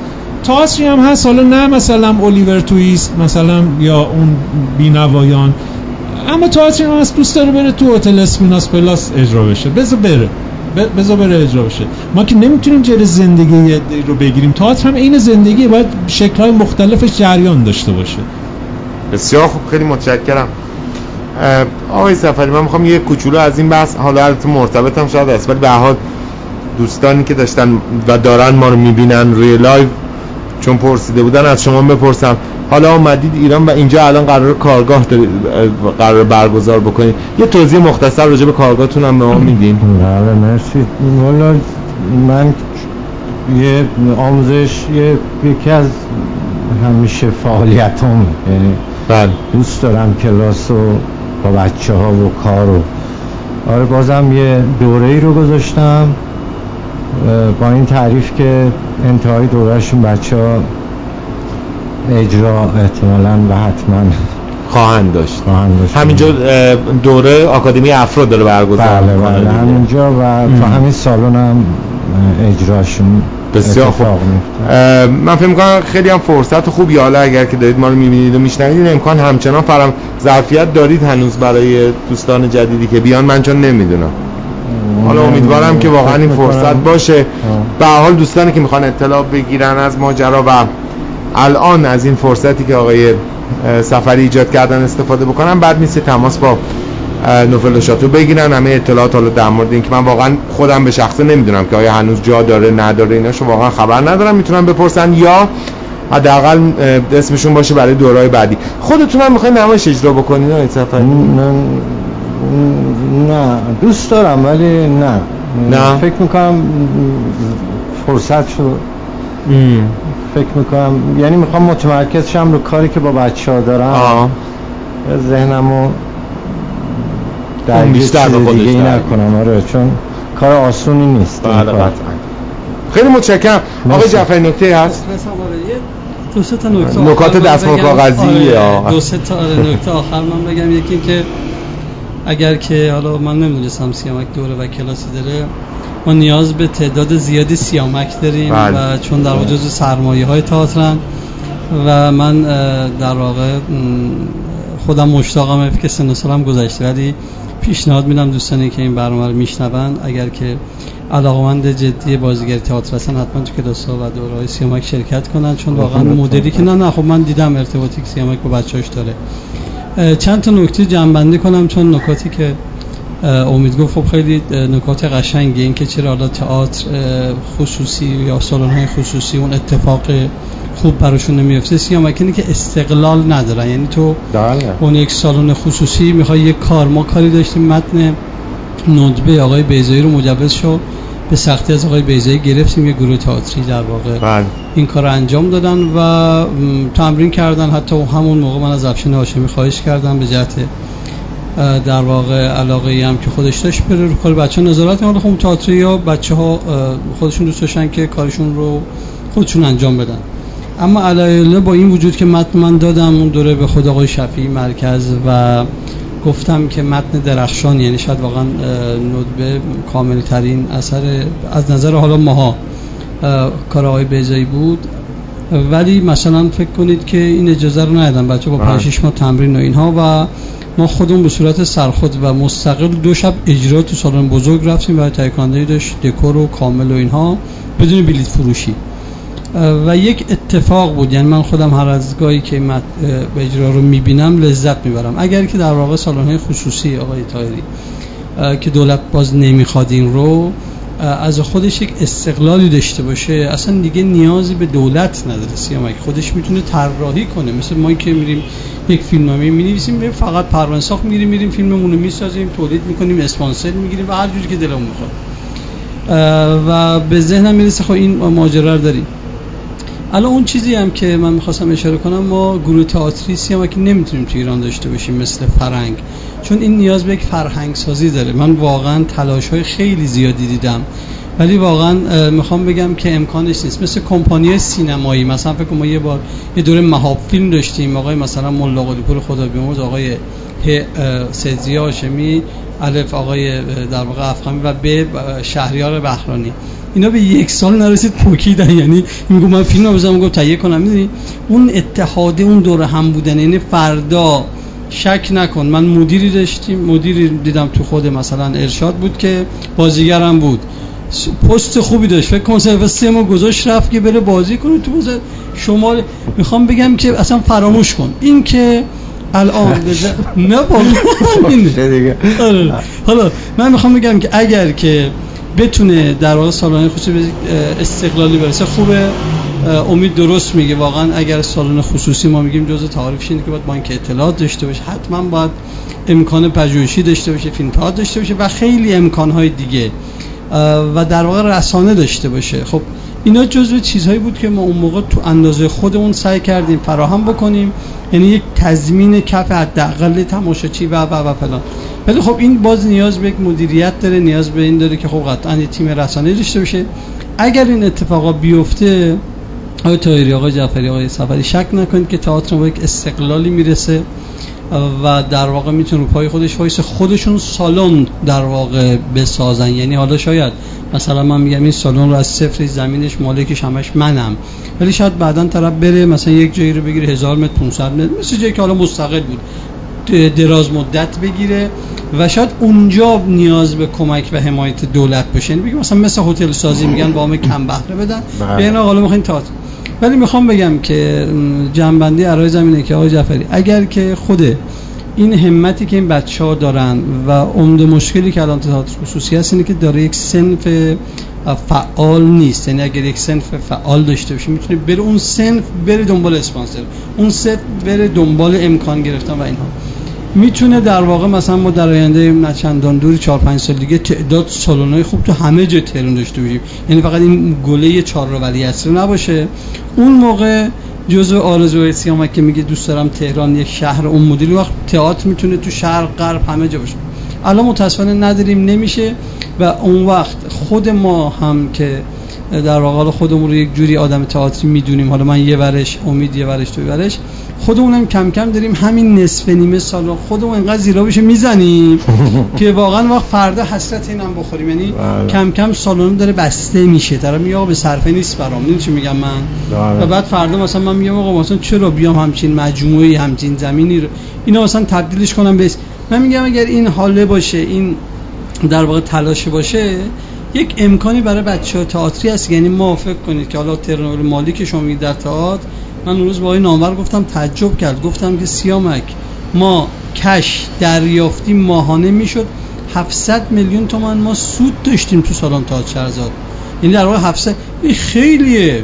خب دارم میگم بدون اینکه پلاتو داشته باشیم، کلاس آموزشی داشته باشیم، خب ولی مثلا بوده که شاید خود ما به دلیل سهل انگاری یا ندونم کنیم مثلا به زیر صد تومان. یعنی من حتی شنیدم که مثلا تایمی مثلا برای پول کارمنداشون به مشکل خوردن. چرا؟ این مدل فکر کردن است. یعنی اگر ما به این فکر کنیم که آقا میتونه تئاتر، یعنی این که هزینه تئاتر مثلا مملکت اینقدره، من به نظرم واقعا ما با سه تا سالن میتونیم در واقع کل این بودجه تئاتر مملکتی که داره دولت میده رو فقط خود اینه. خب بعد اون وقت این سازوکارش، این پول میره تو جیب بچه‌ها دیگه، بچه‌ها وضعشون درست‌تر میشه، بهتر میتونه باشه. خب من میگم اگه خودمون یه همت جمعی داشته باشیم، همینه که داریم حفظ بکنیم و خیلی دنبال در واقع ارشاد و مرشاد و فلان اینا، میتونه از اینی که هست بهتر باشه و انشالله این کرونا بگذره، سالن رونق بهتری بگیرن و تو نگی نه چرا اینا. خب تو خسته شدی دیگه. خب تو الان باید به این فکر کنی، حالا یک تایمی کلاس آموزشی وقتی تو میگیره بتونی یک اجرایی فکر کنی، یعنی یه دفعه اجرای خوشگل داشته باشه. آقا دم شما گرم، خیلی متشکرم، خیلی متشکرم. آقای جعفری این سالن رو داشتم میساختم، من اون موقع اینجا کافه داشتم، از صفر تا صدش رو در جریان بودم. زمینی که میگه زمین خالی اینجا رو من دیدم، مدت اینجا زمین خالی, خالی بود. من کانکس بود، من خودم میادم اینجا بعضی وقت. علی واقعیت یعنی اگه اینجا مثلا خونه ساخته بودن میدادن اجاره، خب درآمدش بیشتر بود. واقعا توهینه. امید جان، من حتی یه بار به یک مدیر شهری گفتم، گفتم اینجا ما تعداد در توالت عمومی میساختیم، یعنی میخوام بگم خیلی زشته اینو میگم، ولی واقعیتش اینه که بعضیا گفتن ما آسفالت بزنیم پارکینگش کنیم، خیلی درآمد داره. خب ولی میخوام بگم که همه ما هر کدوم تو اندازه خودمون دغدغه داریم امید. یعنی من یاد است اینجا مغازه کنار ما بود، میگفت سالن تو راه بیفته من مغازه میفروشم، اینجا تبدیل به کافه میشه. بعد همین کارم کرد همین آقای املاکی آدیسون یوسفی. خب میخوام بگم میتونه حتی برای پیرامونی ها خوب باشه. خب یعنی کافه ها رونق بگیره، پاتوق بشه. همین کباب لوله هست میاد اینجا، هر وقت منو میدید با خدا پدرت بیام این مرداش موتوری. خب همیشه میگه آقا تو اینجا رچیدی بیا من کباب لول بهت بدم رایگان، چون باعث شدی چراغ من. من میخوام بگم ببین سیامک خنده نداره. یه وقتی از یک سالن سینما، یک مکان فرنگی، یک کافه که داره امید میگه میتونه رونق بگیره، ولی با یه همت خودمون دیگه. یعنی آقا الان اینجا یادت هست چقدر میومدن موسیقی میزدن همین شبا؟ طرف میاد مثلا اجازه میگیره آقا من این بغله بساط کنم، مثلا گوشواره بفروشم. خب من میخوام اینا وقت تئاتر یه جوری مردم باش آشتی میتونن بکنن. یعنی الان واقعا یه دوره، همین مثال اسپینوس که داره میزنه آقای طاهری، که خب چه عیبی داره یه سری هم تئاتر اونجوری ببینم، گفتن ای تئاتر اینه، این که خوبه که مثلا که. خب ولی میخوام بگم که اون وقت اون باعث میشه بعضیا آشتی کنن و بیان بله. و تئاتر ببینن. بله. آقای صفری از شما خواهش می‌کنم تئاتر خوب کار کنید و ما بیایم در واقع تماشاگر کارتون باشیم. خیلی متشکرم جناب آقای سیامک صفری، جناب آقای قاسم جعفری که با ما همراه بودن، و البته ممنونم از امید طاهری که این برنامه هم مثل همه برنامه در کنار ما بود. ما از زمانمون خیلی گذشتیم. از میثم عبدی خیلی سپاسگزارم، تهیه کننده برنامه و البته در واقع اوست که این برنامه رو آماده میکنه تا شما ببینید و بشنوید. از داوود نامور هم بسیار سپاسگزارم، مدیر امانت نمایشی نوفل لوشاتو که این فرصت رو در اختیار ما گذاشته، نداکاوندی هم که زحمت هماهنگی برنامه رو به عهده داره، و مهمتر از همه از همه شما که با ما همراه بودید و ما رو دیدید و شنیدید. خیلی متشکرم. تا هفته آینده بدرود و خدا نگهدار. مرسی. مرسی.